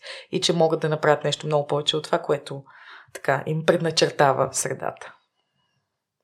Така че много е интересно да си учител. Не знам дали се замисля. Но нали, в а, аналог на това, което казваш, че си станал много добър в тичането, всъщност всички тези нови неща, които ти си открил, че човек може да прави, за да става по-добър в тичането, абсолютно а, за учителската професия въжат в, а, в пълна сила. Ако решиш да ставаш по-добър, имаш безброй възможности. И трябва просто да прецениш нали, в кои ще инвестираш време и усилия. Да, аз бих използвал нали, това като, като някакъв вид метафора и пример. Нали. Първото нещо, което е, наистина, ако искаш да си добър атлет, а, нали, ти трябва да практикуваш спорта. Нали. Няма как а, да чете, да гледаш а, а, YouTube видеа нали, за правилното бягане а, и да не ходиш и да не бягаш. Нали. Тоест а, няма как да стане. И в голяма степен в България подготовката на учители е малко теоретична, нали, в смисъл там учат за преподаването, нали, вместо да го практикуват. Второто нещо е а, в един момент ам, няма значение, нали, да, да, разбира се, а, хубаво е да се грижи за всичките тези странични неща, но е много важно, в крайна сметка някой ти даде някаква обратна връзка. При нас имаше период, в който играх много склош. А, и в един момент, да, ако инвестираш много часове да играеш много склош, разбира се, ставаш по-добър и си по-добър от тия, които нали, не играят склош много. Обаче, удриш един таван. Нали, така, т.е. за да го прескочиш този таван, в един момент за продължиш да се развиваш, а, трябва да, да има някой външен поглед върху твоята игра и да те насочи. Нали, тук идва момента, елемента с, с, с коучинга. Нали, в, в, в по който се подготвят учители, то е елемент на коучинга. Някой този а, обективен и добронамерен външен поглед липсва. Нали, и няма кой да ти каже всъщност, че ти имаш някои, нали, някои ще ги правиш добре, но други неща не са толкова добре и има конкретни начини, по които можеш да ги подобриш. И третото нещо е ам, ти разбира се а, имаш времето, нали, съответно да а, нали, да практикуваш мобилност, да практикуваш йога, а, да прочетеш нещо по тая тема и съответно имаш и времето да практикуваш спорта, нали, намерил си някакъв баланс. Но ако ти си учител, системата е така, дизайна на системата е такъв, че ти нямаш времето за еквивалентите на, а, нали, на йогата и на мобилността и четенето. Нали. Просто системата очаква от тебе да изпълниш някаква квота от километри, които трябва да изтичаш все едно. И няма значение нали, как ги тичаш, важно е да ги изтичаш точно тия километри, както ще, ако ще накрая нали, финишира и здрав, финишира и щупен, няма значение, но тия километри трябва да се изтичат и няма никакво време, никой не го интересува дали тичаш добре, дали се развиваш и дали съответно дали този начин на работа ще ти позволи дълго време да си в тая игра, нали? или, или бързо ще те откаже. И това го виждаме от големия процент всъщност и отпадащи млади учители в системата. Тоест, да, ти казваш, а, а, хъса е важен, разбира се, но той има на хъсани и възрастни. То разликата не е между млади и възрастни. Mm. А, а, въпросът е, че хъса а, е нещо, което а, нали, то се изтощава, ако не се подновява. И системата а, не, няма този дизайн, който позволява всъщност а, да подновяваш хъса и да не го изтощаваш твърде бързо. И ние мисля, че си говорихме с теб по-рано, 90% всъщност от новопостъпващите млади учители в системата се отказват а, а, а, до третата си година. Тоест, а, само 10% продължават след третата година. А, това беше едно изследване на Световната банка и а, нали, за мен това е а, огромно похабяване на много ресурс и, и, и, и, и на много човешка енергия, нали, защото пред си всичките тези млади хора, за да станат учители, и те са инвестирали някакво време да следват, да я придобият тази правоспособност, да си намерят работа, нали, отишли са в училище. Някакви родители са се надявали, записвайки си детето си в това училище, че ще имат нали, мотивирани учители, че ще имат предвидимост, нали, че няма да ги остави началния учител на средата нали, на втората година и така нататък. И всички тия страни са разочаровани от този процес. А, и това е просто защото системата има проблеми в дизайн. Кои са другите проблеми, реално, освен а, свободата от това, което разбирам? Ам, то не, нали, а, а, аз не искам да кажа, нали, че а, просто трябва да даваме свобода, само за да има повече свобода в системата. Нали. Трябва да се калибрират стимулите за подобрение. Нали, и а, свободата в някаква рамка е ключов елемент а, от цялото нещо. А, ние, когато мислиме за, за нужда на образователната система, общо взето мислиме нали, за, за три области. Едната е свързана с човешкия ресурс в системата, т.е. как развиваме всъщност потенциала на хората, които работят в образователната система. Как сме сигурни, че най-мотивираните, най-способни хора избират да работят в образователната система, вместо прино да отидат в частния сектор, нали, да, да работят нали, в нали, някакви корпоративни кариери да правят, нали, защо да изберат първо образованието, второ като влязат в образованието, как постоянно да продължат да се развиват и подобрят. човешкият ресурс, нали, едната ключова област. Втората ключова област е свързана с а, а, отчетността и стимулите за подобрение. Това, което Ива говореше. Нали, в крайна сметка, а, нали, няма значение ти колко книги за преподаването нали, си прочел или колко те толкова си изнесъл по темата за преподаването. Има значение учениците напредват ли или не напредват. Добре, да, ако системата не се интересува от този въпрос и ако ние нямаме някакъв начин всъщност да удостовериме напредват ли или не напредват учениците, нали, тогава на практика ние изкривяваме стимулите. И затова този въпрос за отчетността и как знаеме всъщност, че вложените ресурси, време и енергия водят до желания резултат, нали, е нещо, за което така ние обръщаме много внимание в нашата застъпническа работа. И третия елемент вече е свързан с училищната автономия, аз бих я нарекал. Нали, това е това, което пак Ива засегна. Доколко всъщност овластяваш и даваш някаква свобода а, на училищата и съответно и доколко им даваш някаква подкрепа, защото ти като им даваш, като ако изискваш много от тях, имаш добра система за отчетност, трябва и много таргетирано да ги подкрепиш.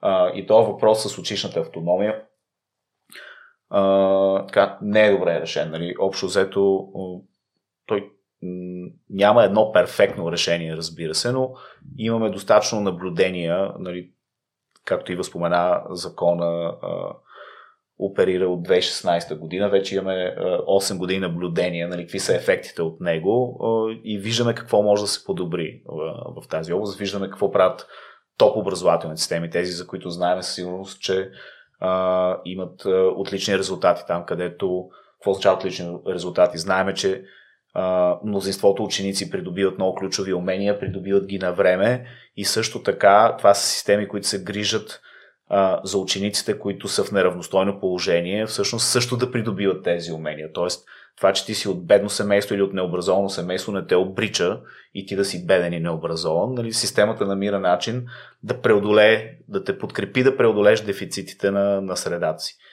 И то се знае кои са някои от най-добре функциониращите образователни системи. Ние знаем какво може да научим от тях. А, и в тая сфера на, а, нали, по отношение на училищната автономия какво да се пипне.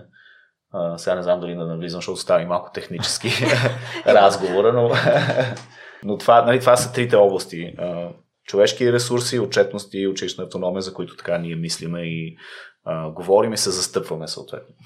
И отново тази училищна автономия е свобода плюс отговорност да. за резултатите. Нали? Тя да. никога не е просто свобода да правиш каквото си искаш. Трябва да имаш нещо, което да покажеш като резултат. Да. Аз съм окей okay да, да навлезете в детайли, да кажете според вас кои неща могат да се подобрят все още в образователната ни система. Колко време имаш?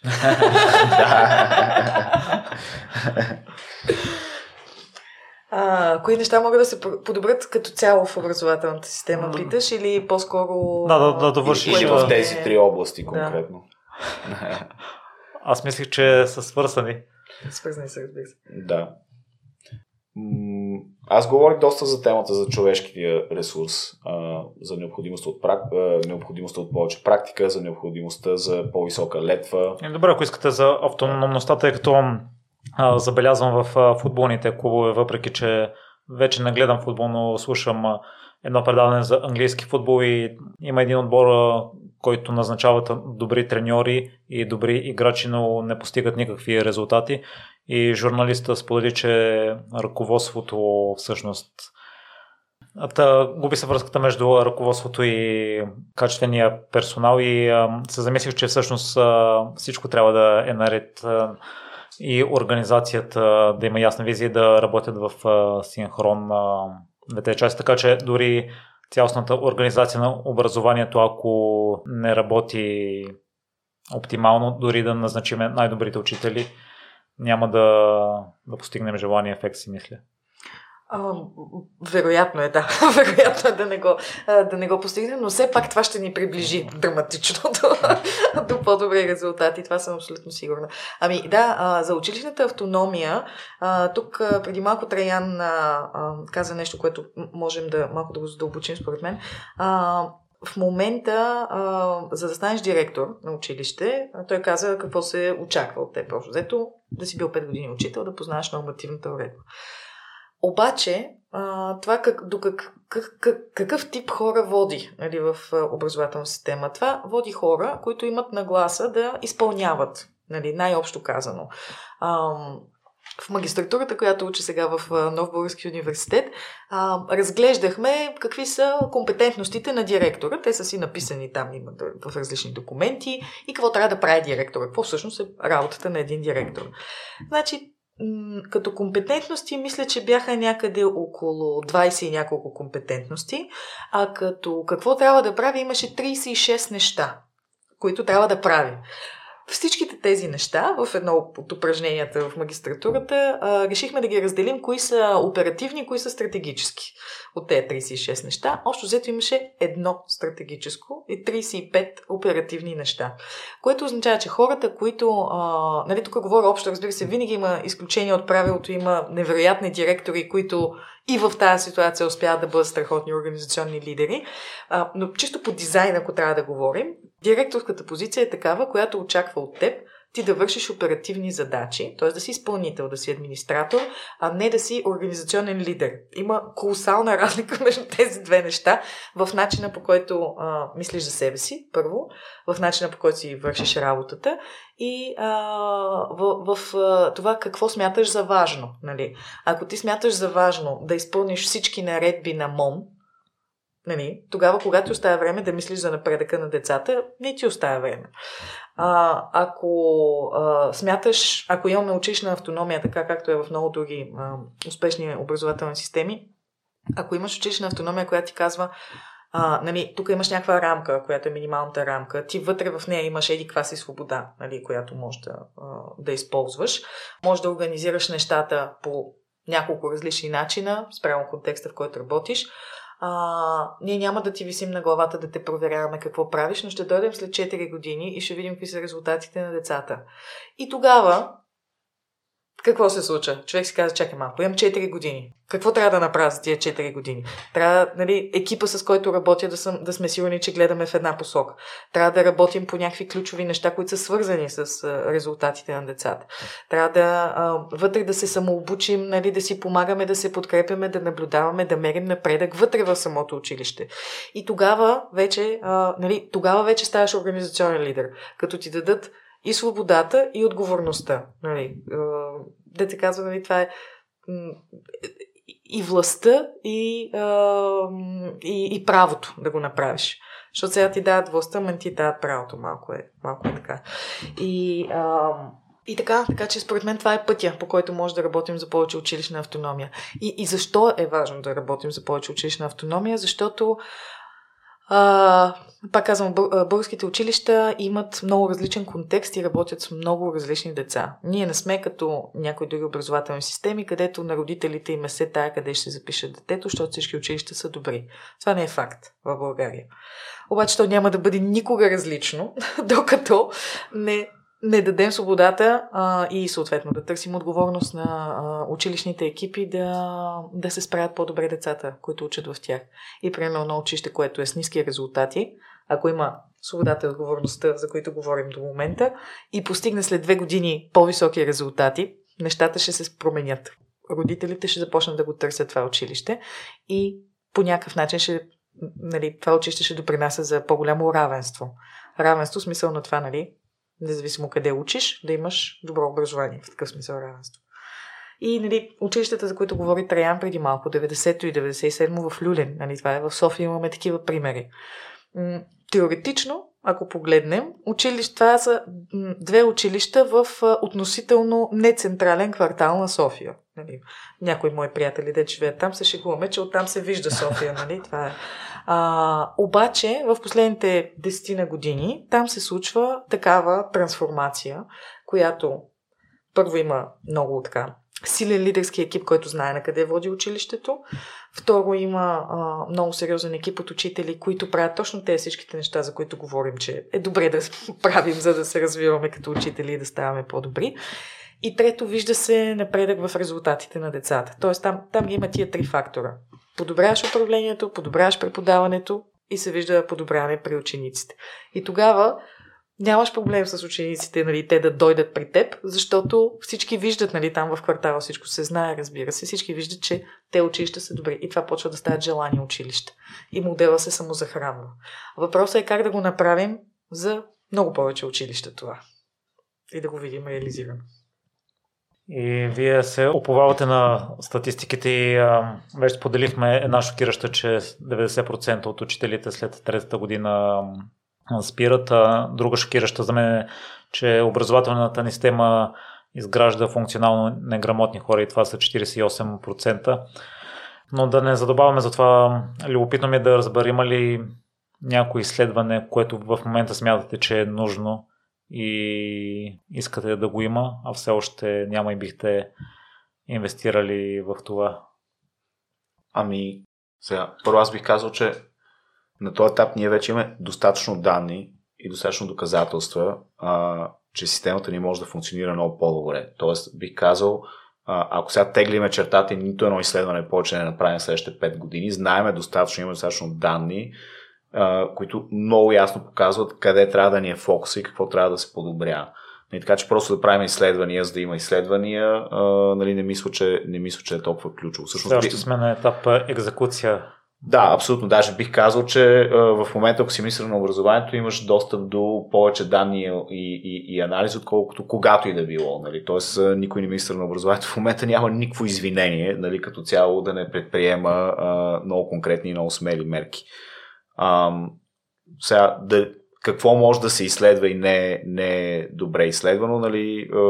Мен ме вълнува въпроса с а, социалната мобилност. А, социалната мобилност какво означава? А, доколко семейство, в което си роден и възможностите на, родители, на родителите ти предопределят твоите възможности.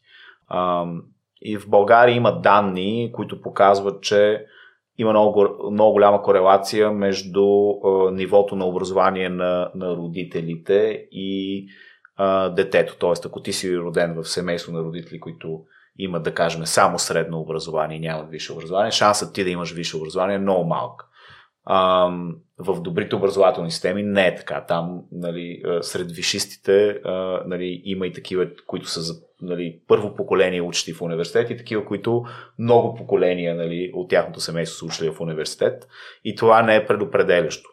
А, Мене ми е интересно да се изследва а, този въпрос за социалната мобилност повече. Мисля, че а, нали, така, ам, Виждал съм много интересни изследвания, да кажем, от скандинавски държави, от Дания имаше едно, където те реално всъщност имат достъп а, така, много детална документация всъщност а, за много поколения назад и реално нали, могат да, да проследят примерно, не знам, за пет поколения, нали, от края на 19 век до сега има такъв тип данни и наистина могат да отговорят на този въпрос а, в кой момент а, а, как се отразява образователната политика на социалната мобилност, доколко влияе и нали, какво е важно да продължат да правят, какво е важно да променят. Та за мен е интересен този въпрос за а, социалната мобилност. Също, това, сега това е малко задочно и академично, а, но много често чувам като аргумент а, всъщност в дебатите за образователните реформи, а, че всъщност България е имала една страхотно работеща образователна система по времето на а, социализма и всъщност само ако се върнем към това, а, ще си решим всички проблеми. Мен малко ми е съмнително това, е честно казано ми се струва, че един неотговорен емпиричен въпрос дали наистина е така. Чисто анекдотично, нали, аз, например, имам много ясни спомени, а, учейки в кварталното училище в Силистра, нали, че в моето училище нямаше ромски ученици но през улицата имаше едно училище, което беше само за ромски ученици. Тоест, такъв тип сегрегация, нали, съответно, е имало още тогава, нали, това го говорим за края на 80-те години. А, нали, в моето училище, съответно, а, нали, бяхме деца на вишисти, най-общо казано, и моите родители са актьори, нали, най-добрият ми приятел, родителите му са инженери, нали, такъв тип. А, нямаше нали, деца, на които родителите им са а, шофьор, нали, съответно. Тоест, имало е някакъв вид сегрегация, която се е получавала волно или неволно по социално-економически признак. И затова за мен е един такъв интересен емпиричен въпрос всъщност доколко е била, доколко всъщност системата на, наистина е осигурявала равен достъп до качествено образование по времето на социализма. Да, наистина обхват е бил много голям, нали, всички деца са били в училище, но това означава ли, че всъщност тия деца, бидейки в училище, са имали еднакъв шанс за развитие и за напредък а, или не? И също време е много очевидно, нали, че към това, което казваш, като насложиш политическата страна на нещата, отговорът е не. Нали, в смисъл, това е. Но ако на някой го е интересно да го изследва, да, би било хубаво да имаме данни за това. И говорихме си за нуждата от това постоянно да се развиваме. Та ще ми е интересно да ни поразходите по развитието на заедно в час и кои неща сте променили през годините и кои сте интегрирали. Добре, аз мога да разкажа малко за античната история на Заедно в час и Ива да разкаже за новите хоризонти сега, които преследваме. Общо взето, Заедно в час стартира в 2, през 2010 година. Евгения Пева Кирова е основателя а, на Заедно в час. А, аз бях един от първите хора в екипа и ние стартирахме всъщност с а, една много конкретна програма. Това е тази програма, която казах Нов път в преподаването. А, фокус на тази програма беше да се привличат нови хора към системата на образованието, т.е. ние търсихме хора, които имат а, а, които са изявени в различни области, имат висока мотивация, имат необходимите компетентности да бъдат добри учители, но нямат преподавателски опит, никакъв, не са работили в училище. И всъщност през нашата програма двогодишна, те първо придобиваха учителска правоспособност, второ преминаха през това интензивно обучение, за което разказах, което ги развива и като учители, но всъщност и като лидери, т.е. подготвя ги те да бъдат хора, които след време биха могли всъщност да бъдат двигатели на по-значими промени в образователната система. И съответно пък ангажимента на участниците в тази програма беше за две години да преподават в нуждаещи се училища в цялата страна. Горе-долу около една трета от хората са били в по-големи населени места, две трети са били в малки градове или села из страната. И това беше с което започнахме ние и, и до момента продължаваме тази програма, но всъщност през времето добавихме и други дейности работиме първо за това да споделяме добри практики с образователната система. Създадохме една дигитална платформа, която се казва Преподаваме БГ, която е насочена всъщност към български учител. Ако ти си учител, който има мотивация, желание да подобрява практиката си по някакъв начин, на Преподаваме БГ ще намериш всякакви ресурси, които могат да са полезни, онлайн курсове, дори може да намериш и общност, тъй като организираме доста вебинари може да срещнеш други учители, които се интересуват от тези теми, които те вълнуват тебе. И другия начин, по който споделяме добрите практики, всъщност е като развиваме застъпническа дейност, т.е. ние работиме с институциите, с Министерството, с регионалните управления, тези добри практики, които ние тестваме в нашите класни стаи, в нашата програма, да се възприемат всъщност от образователната система като цяло. И през 2020 година всъщност стартирахме една нова програма, която се казва Училища за пример. Тя е насочена към цели училищни екипи и към хората, които са в системата вече. И всъщност Ива е човека, който измисли тази програма, събра екипа а, и, а, и я управлява успешно вече трета година, така че тя може да разкаже повече а, за училища за пример. Мерси. А, да, общо взето, понеже Траян ми даде тежката задача да говоря за бъдещето, а, ние някъде около 2019 година установихме, че а, това, което правим, да подкрепяме нови хора да влязат в образователната система, а, дава доста добри резултати на ниво класна стая. Нали? И м- успяваме да създадем до голяма степен такива учители, които променят статистиката, както ти казах.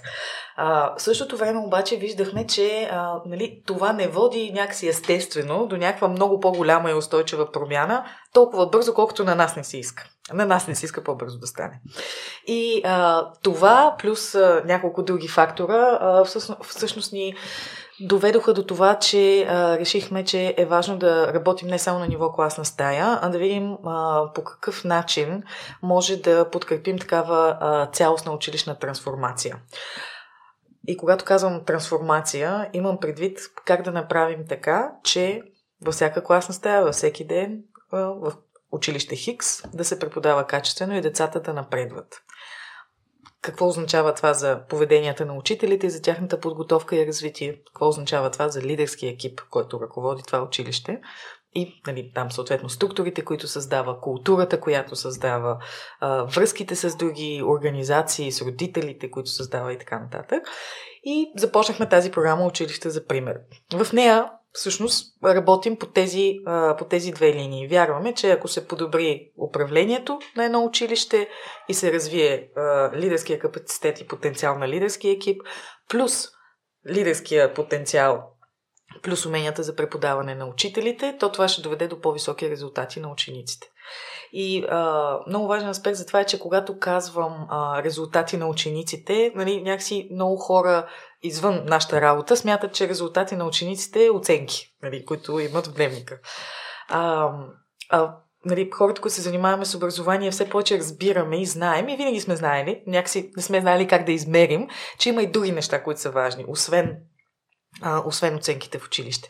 Това са неща като социално-емоционалните умения на децата и до каква степен училищата ги подкрепят да се развиват и до каква степен училището те подкрепя, а, да го казва да си вземе живота в ръце, а, може да го кажем по всякакви други начини, да си автор на живота си, може да кажем а, да поемаш инициативност и да се застъпваш за нещата, които са важни за теб.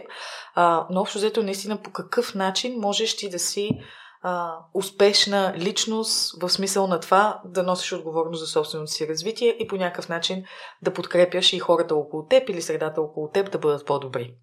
Така че, когато говоря за резултати, говоря за всички тези резултати. И за оценките, и за социално-емоционалните, и за тази инициативност, която, а, която е важно да развиваме от децата и да им създаваме условия, в крайна сметка, да я практикуват. А, така че, а, когато говорим за бъдещето на, на Фундация Заедно в час, а, новите ни стратегически приоритети са в тази посока. От една страна, програма Училища за пример да се разраства, да достига до повече училища и да а, имаме все повече такива училища за пример, в които да кажем ето. Управление плюс преподаване е равно на по-високи резултати на децата. И това да го чуе цялата образователна система. Продължаваме да развиваме, преподаваме, както каза и Траян, защото определено има, има глад и има нужда в България на такива ресурси, които да подкрепят учителите и да им дават идеи какво могат да правят по, по различен начин. И третата посока, разбира се, продължава да бъде а, тази с застъпничеството и по какъв начин можем да, а, да работим заедно с нашите партньори, така че цялата система по някакъв начин да се движи напред. Нали, ние допринасяме с това, което ние можем и а, работим за това и а, останалите хора, които се вълнуват от същите теми, да, да гледаме в една посока. Ива, ще се хвана за това, което спомена, че образованието трябва да ни научи да си вземем живота в ръце. А, мен ме научих, може би, ролевите модели и това, че не постигах резултатите си от първия път екстремната отговорност, че аз съм си отговорен изцяло за решенията, които взимам и за нещата, които ми се случват. Едно от новите неща при мен е работата с терапевт, която отлагах от дълго време, тъй като си мислех, че сами други проблемите и от други места идват. И ви поздравявам и двамата, тъй като и вие сте се взели с това да се подобрите себе си, за да бъдете по-добра версия на, на себе си като родители и двамата сте започнали работа с терапевт именно с такава задачата. В връзка с вземането на живота в ръце да го изнесем през призмата на екстремната отговорност, че ние сме отговорни за това, което може да постигнем и да довършите за темата за родителството и какво ви дава работата с терапевти, кои неща променихте след започването? Да. А, ние в момента а, работим с а, а, психолог, с детски психолог, за да станем по-добри родители. Ние работим с психолога, не детето. А, и когато беше първата ни среща с нея, а, тя ни каза, нали, разказахме ние там, какво ни тревожи, какво си мислим. И последното ни предложение беше а, кога да ви доведем нали, детето, вие да работите с него. И тя каза, а не, това е ваша работа. Вие трябва да го работите това, нали, за, да, а, за, да, за да се а, успокои детето и нали, нещата да тръгнат в а, посоката, в която си а, представяме всички. А, и всъщност това е тая отговорност. Нали. Някак си, а, когато говорим за, за родителство, а, и за това да сме по-добри версии на себе си, а, има една такава лична работа, която е много важно всеки един от нас да прави, а, за да си подрежда нещата, които научава за себе си. Терапевт е много подходящ начин това да се случва. И отделно като родители имаме още една такава отговорност, която е свързана с това а, да си даваме сметка за това какви а, модели използваме дали, а, понеже естествената склонност на хората е да възпроизвеждат моделите, а, които те са имали в семейството си като малки, или да отиват точно в обратната посока на тези модели. А много често е някъде по средата. и а, и специално за мен, за да, за да бъдем ние по-добри родители, е много важно а, някакси да ги извеждаме наяве тези неща. И работата с а, терапевт много помага за това. Да видим, нали, кое пренасеме без да си даваме сметка и от кое бягаме също без да си даваме сметка. И кое в крайна сметка наистина подкрепя детето. Нали, това е някакво такова себеизследване, което обаче е с цел да, да подкрепиш детето, да, да успеш да разбереш какви са, какви са нуждите му и нали, да промениш себе си, така че то да се справя по-добре. Нали, и тук специфично за работата а, с терапевт, за, за това да бъдем по-добри родители, а, нали, ние не работим с терапевт, за да променим детето. Не искаме да променим детето. Това не е добра идея. Най-добрата идея е да променим себе си. И това е, това е тая, тая отговорност, нали, за, за която говоря.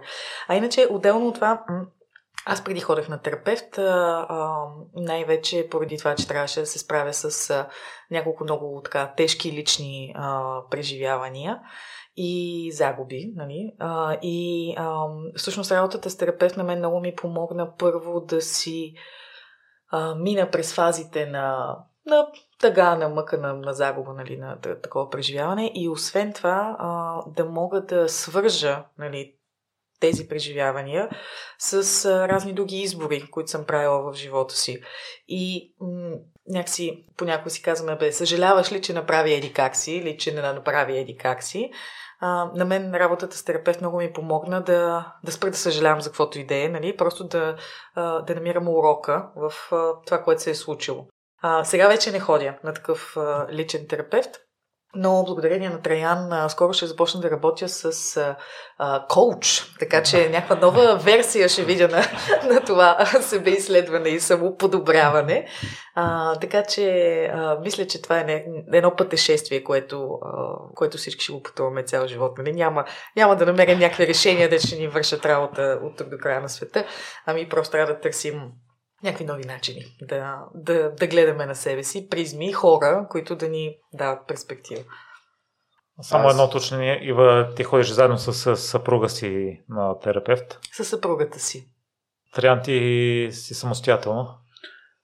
Да, аз започнах да ходя на терапевт преди почти 4 години. Две неща съвпаднаха тогава. Всъщност, едното беше, че тогава поех всъщност ролята на изпълнителен директор на Заедно в час. И някакси отговорността стана много по-голяма и също си дал сметка, че за да бъда адекватен организационен лидер, наистина трябва да съм да намеря начин да съм първо в мир със себе си по много въпроси. И, има значение нали, каква ти е вибрацията. Тя се отразява на другите хора и за да може вибрацията ми да е положителна и да не вреди. Нали, имах нужда така малко да си поговоря с себе си а, и имах нужда от помощ да го проведа този разговор с себе си. А, и това беше едната причина всъщност да потърся терапевт. Втората беше, че а, тогава всъщност през 2019 се роди а, и а, втория ми син. И така и ние като като семейство, нали, всъщност някакси а, а, задачата стана по-сложна. нали, станахме, от трима станахме четирима. А, но го имаше и момента, нали, че така м- не се чувства защото че съм много осъзнат родител. Даже така в някои моменти а, нали, аз си мислех, че съм много такъв прогресивно мислещ човек, обаче по отношение на, на детето ми, на, на, на по-големия ми син, в някои моменти направо чудах себе си как реагирам. И, и, и в някои моменти, как като, нали, като, като размислях над реакцията си, направо виждах се едно как повтарям а, някакви такива модели и поведения на баща ми, които ако седнем на маса и си говориме, нали, аз ви разказвам за тях, супер много ще им се смен. Но в реалната ситуация, например, аз го правя абсолютно неосъзнато. И това беше така второто, така, втората аларма, че е време нали, малко да почна да мисля за това, нали, да, да огледам себе си и да видя всъщност нали, такива неосъзнати заучени модели, откъде идват и как мога да се раздела с тях, за да мога да освобода място за някакви по-градивни такива начини на, на общуване в къщи и на общуване нали, и на работата. Аз не ги дела чак толкова много, те са много приложими а, а, и, и, и са много свързани а, тия неща. И така започнах да работя с терапевти. Работих индивидуално всъщност дълго време. А, тази година, всъщност миналата есен, а, а, добавих едно ново нещо, което е така доста експериментално, но включих се в една така преживелищна група по групова анализа. Групова анализа е такъв психотерапевтичен метод, където а, всъщност това са група хора, които имат фасилитатор, но реално а, през своите интеракции те се терапевтират едни други. Uh, и всъщност и това е и начин много да научиш за групови динамики по принцип, въобще как работят групите. И тъй като нашата работа е силно ориентирана към работа с е, екипи, организации, uh, групи заинтересовани страни и така нататък, нали, това е също един начин така малко аз да си повиша въобще разбирането а, за, за групови динамики. Така че това е доста интересно и те се допълват двете неща. Е групова работа, индивидуалната работа и е доста интересно. Една от или най-основните мисии на Заедно в час е да даде равен достъп на всички деца до качествено образование. И Ива, ние с Триан имаме, сме гледали филма Matchpoint и там се засяга темата за късмета и мисля ще да ви попитам какво мислите за него и за отношението, което има в живота от участията, които съм слушал на Триан е силно застъпен и в твоите не се споменава нищо за него, така че не знам каква е твоята връзка с, с него. Късмета. ами, късмета за мен ам, някакси а, до преди няколко години аз си мислех, че за много неща в този живот не съм имала късмет. А, и през работата ми с терапевт и през а, професионалната ми работа нали, в Заедно в час, в някакъв момент установих, че, че всъщност съм имала късмет за изключително много неща, за които не съм си дала сметка. Просто не съм знаела. Нали, а, някакви такива фактори, които човек взима за даденост и си казваш, аз всичко съм си изработил сам, нали, защото съм положил много усилия. Това не е така. Нали. А, и, и всъщност късмета, късмета, започнах да го предефинирам малко. А, така че мога да кажа, че а, моето отношение към късмета в момента е първо, а, че е много важно да си даваме сметка за а, така, привилегиите, които имаме. Вол... Те, те, са, те са неволни привилегии. Ние не ги имаме, защото сме ги поискали, но ги имаме. Нали, а, в България, да речем, има значение с какъв цвят на кожата си се родил. А, хората, които са родени с по-тъмен цвят на кожата, нали, живеят един живот, който е много различен от хората, които са с по-светъл цвят на кожата. А, и това не е честно, не е справедливо, нали, аз като един бунтар ще се боря цял живот срещу това, но е факт, нали, и, и това е някакъв тип привилегия. А, когато, а, когато говорим за образование, нали, конкретно за, за нашата работа, м- нали, аз не си давах сметка, но всъщност това, че в моето семейство са преобладаващо вишисти. Това, че никой никога не е поставил под въпрос, че аз след седми клас ще кандидатствам и ще вляза в едно от най-добрите училища в Пловдив. А, както никой никога не е поставил под въпрос дали аз ще уча в университет. Беше абсолютно ясно, че аз ще уча в университет. Нали? Вече втори и трети въпрос е какъв е, защо такъв и така нататък. А, нали, това са все неща, които а, не са факт за много деца в България, не само в България и по света. А, и в този смисъл това е късмет за мен. За да съм тук, където съм, това е моя късмет и той е много добър всъщност. Нали, много деца го нямат това. А, и в същото време а, много дълбоко нали, вярвам в тази идея, че наистина човек а, сам си кове съдбата и е важно да, а, да се подготвя и да, да мисли за това. В същото време, нали, в смисъл, те са малко тип си противоречат нещата, нали, обаче реално всичките живеят заедно, нали, в, в ума ми и в, в живота. А, хем сам си, а, нали, сама си кувах съдбата, аз много вярвам в това. Хем обаче знам, че се случват неща, които не мога да предвидя, не мога да планирам. А, някои от тези неща са кофти. Има някакви промени, които а, нали, не можеш да ги обемеш и а, нали, просто трябва да решиш как да гледаш на тях. Дали ги приемаш като късмет, като нещо хубаво, или ги а, възприемаш като нещо, което те срутва. И ако те срути, от кое имаш нужда за да се изправиш? Знаеш ли това? И да, всъщност, благодарение на, на, на това, че от толкова много години работим в тая посока от 2010 година, аз от 2011 съм в, в и около заедно в час, а, просто мисля, че а, все повече научавам за себе си какво ми помага нещо като ме срути да се върна обратно. И това е да си вземеш живота в ръце. Не, че нищо не те срутва. Всички не срутват разни неща. Но просто можеш след това да, да намериш начин да продължиш и имаш нали, хората около себе си, които могат да те подкрепят да го направиш. Така че има късмет. Понякога си даваме сметка за него. И понякога пък трябва да си кажем, че ми да, от мен зависи как ще възприема дадено нещо. Кое е това нещо, което те вдига на крака? А, мен, мен много ме вдига нашата мисия. Аз не си много вярвам, че, че е възможно и то е възможно в моя живот да видя качествено образование за всяко дете в България. Не вярвам, че ще е утре, но в моя живот смятам, че ще се случи. А, това ме вдъхновява и ме вдига. А, страшно много ми помагат а, а, хората в живота ми, семейството ми, сина ми, а, нали, близките ми, приятелите ми, в и извън заедно в час. А, и просто това са такива много, много здрави връзки, които аз знам, че каквото и да се случи, те хора ще са там. Дори и да направя неголям тъпо по живота си, те пак ще са там. И, и това е много ценно. Тряне, твоето виждане за късмета?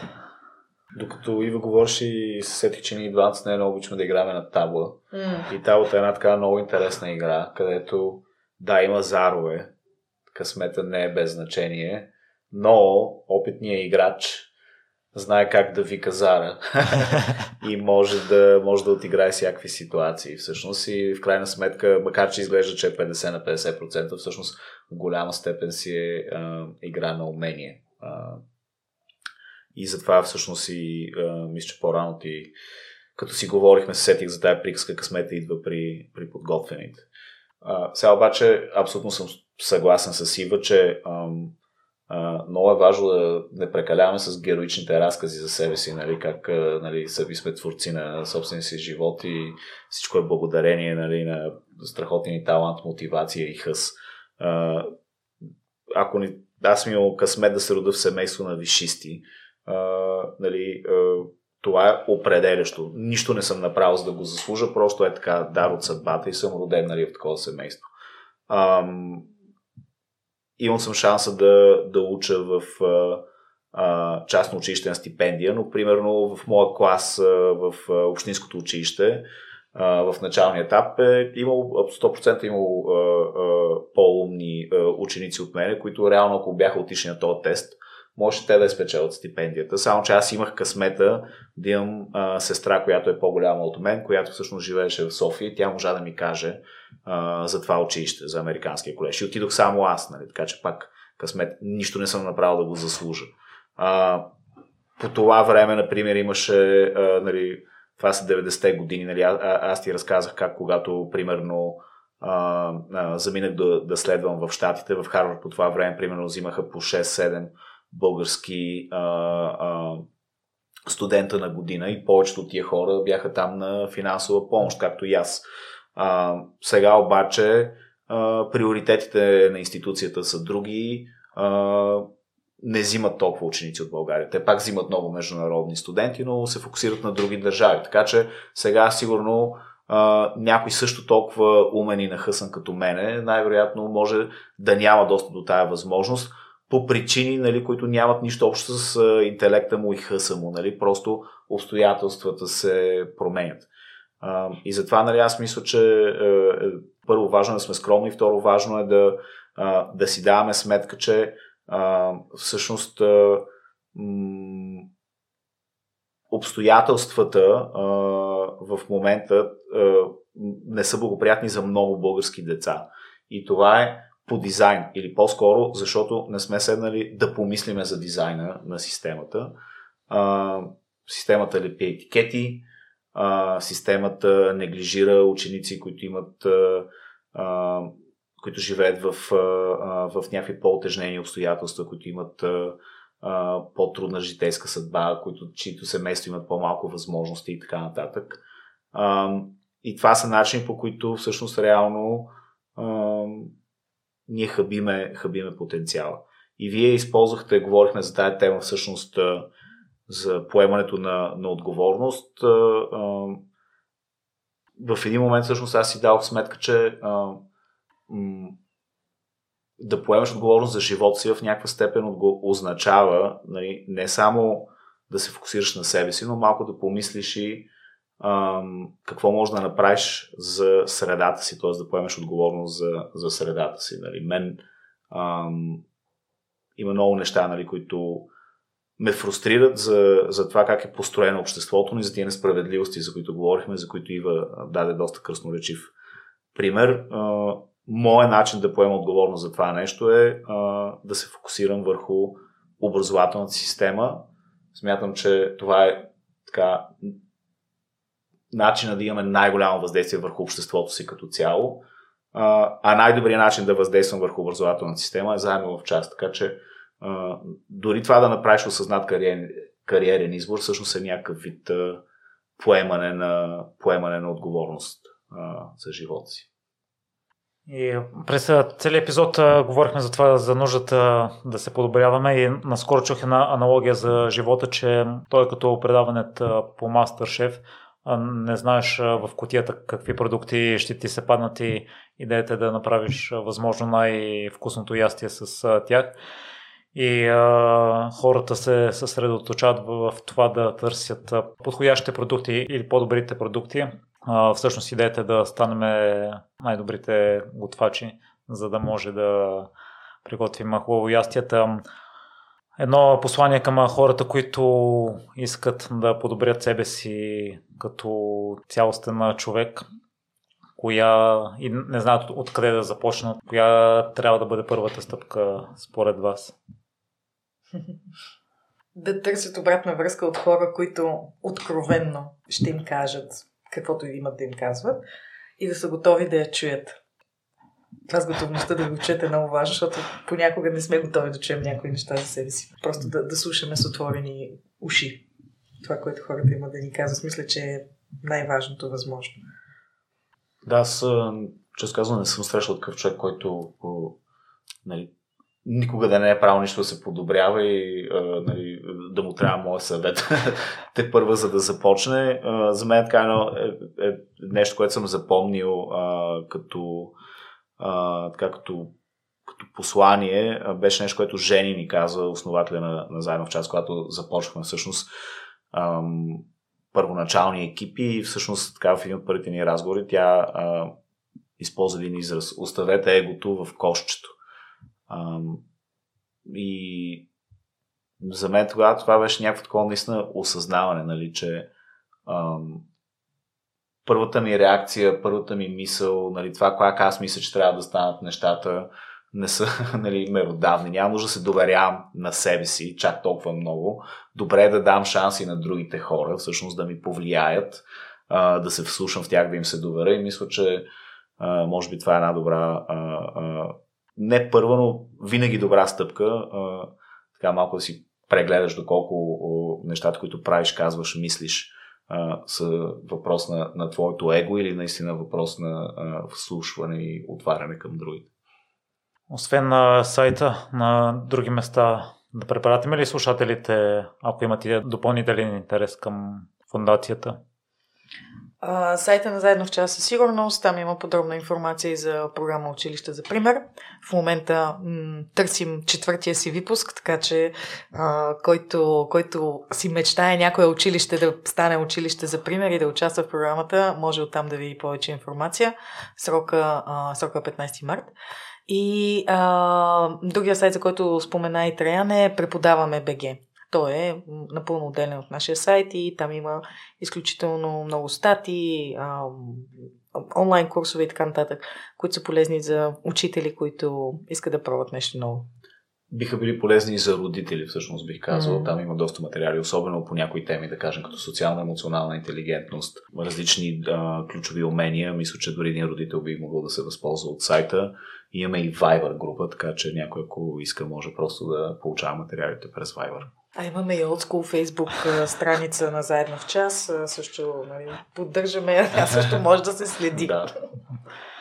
Изключително много ви благодаря, че двамата отделихте ценното си време от програмата да дойдете и да гостувате тук. И желая ви най-искрен успех за развитието на образованието на учениците, на директорите и на хората като цяло в България. Мерси много, Миро, и мерси Благодаря за възможността да го разкажем всичко това и всъщност малко да разкажем за, за заедно в час и за нашата мисия.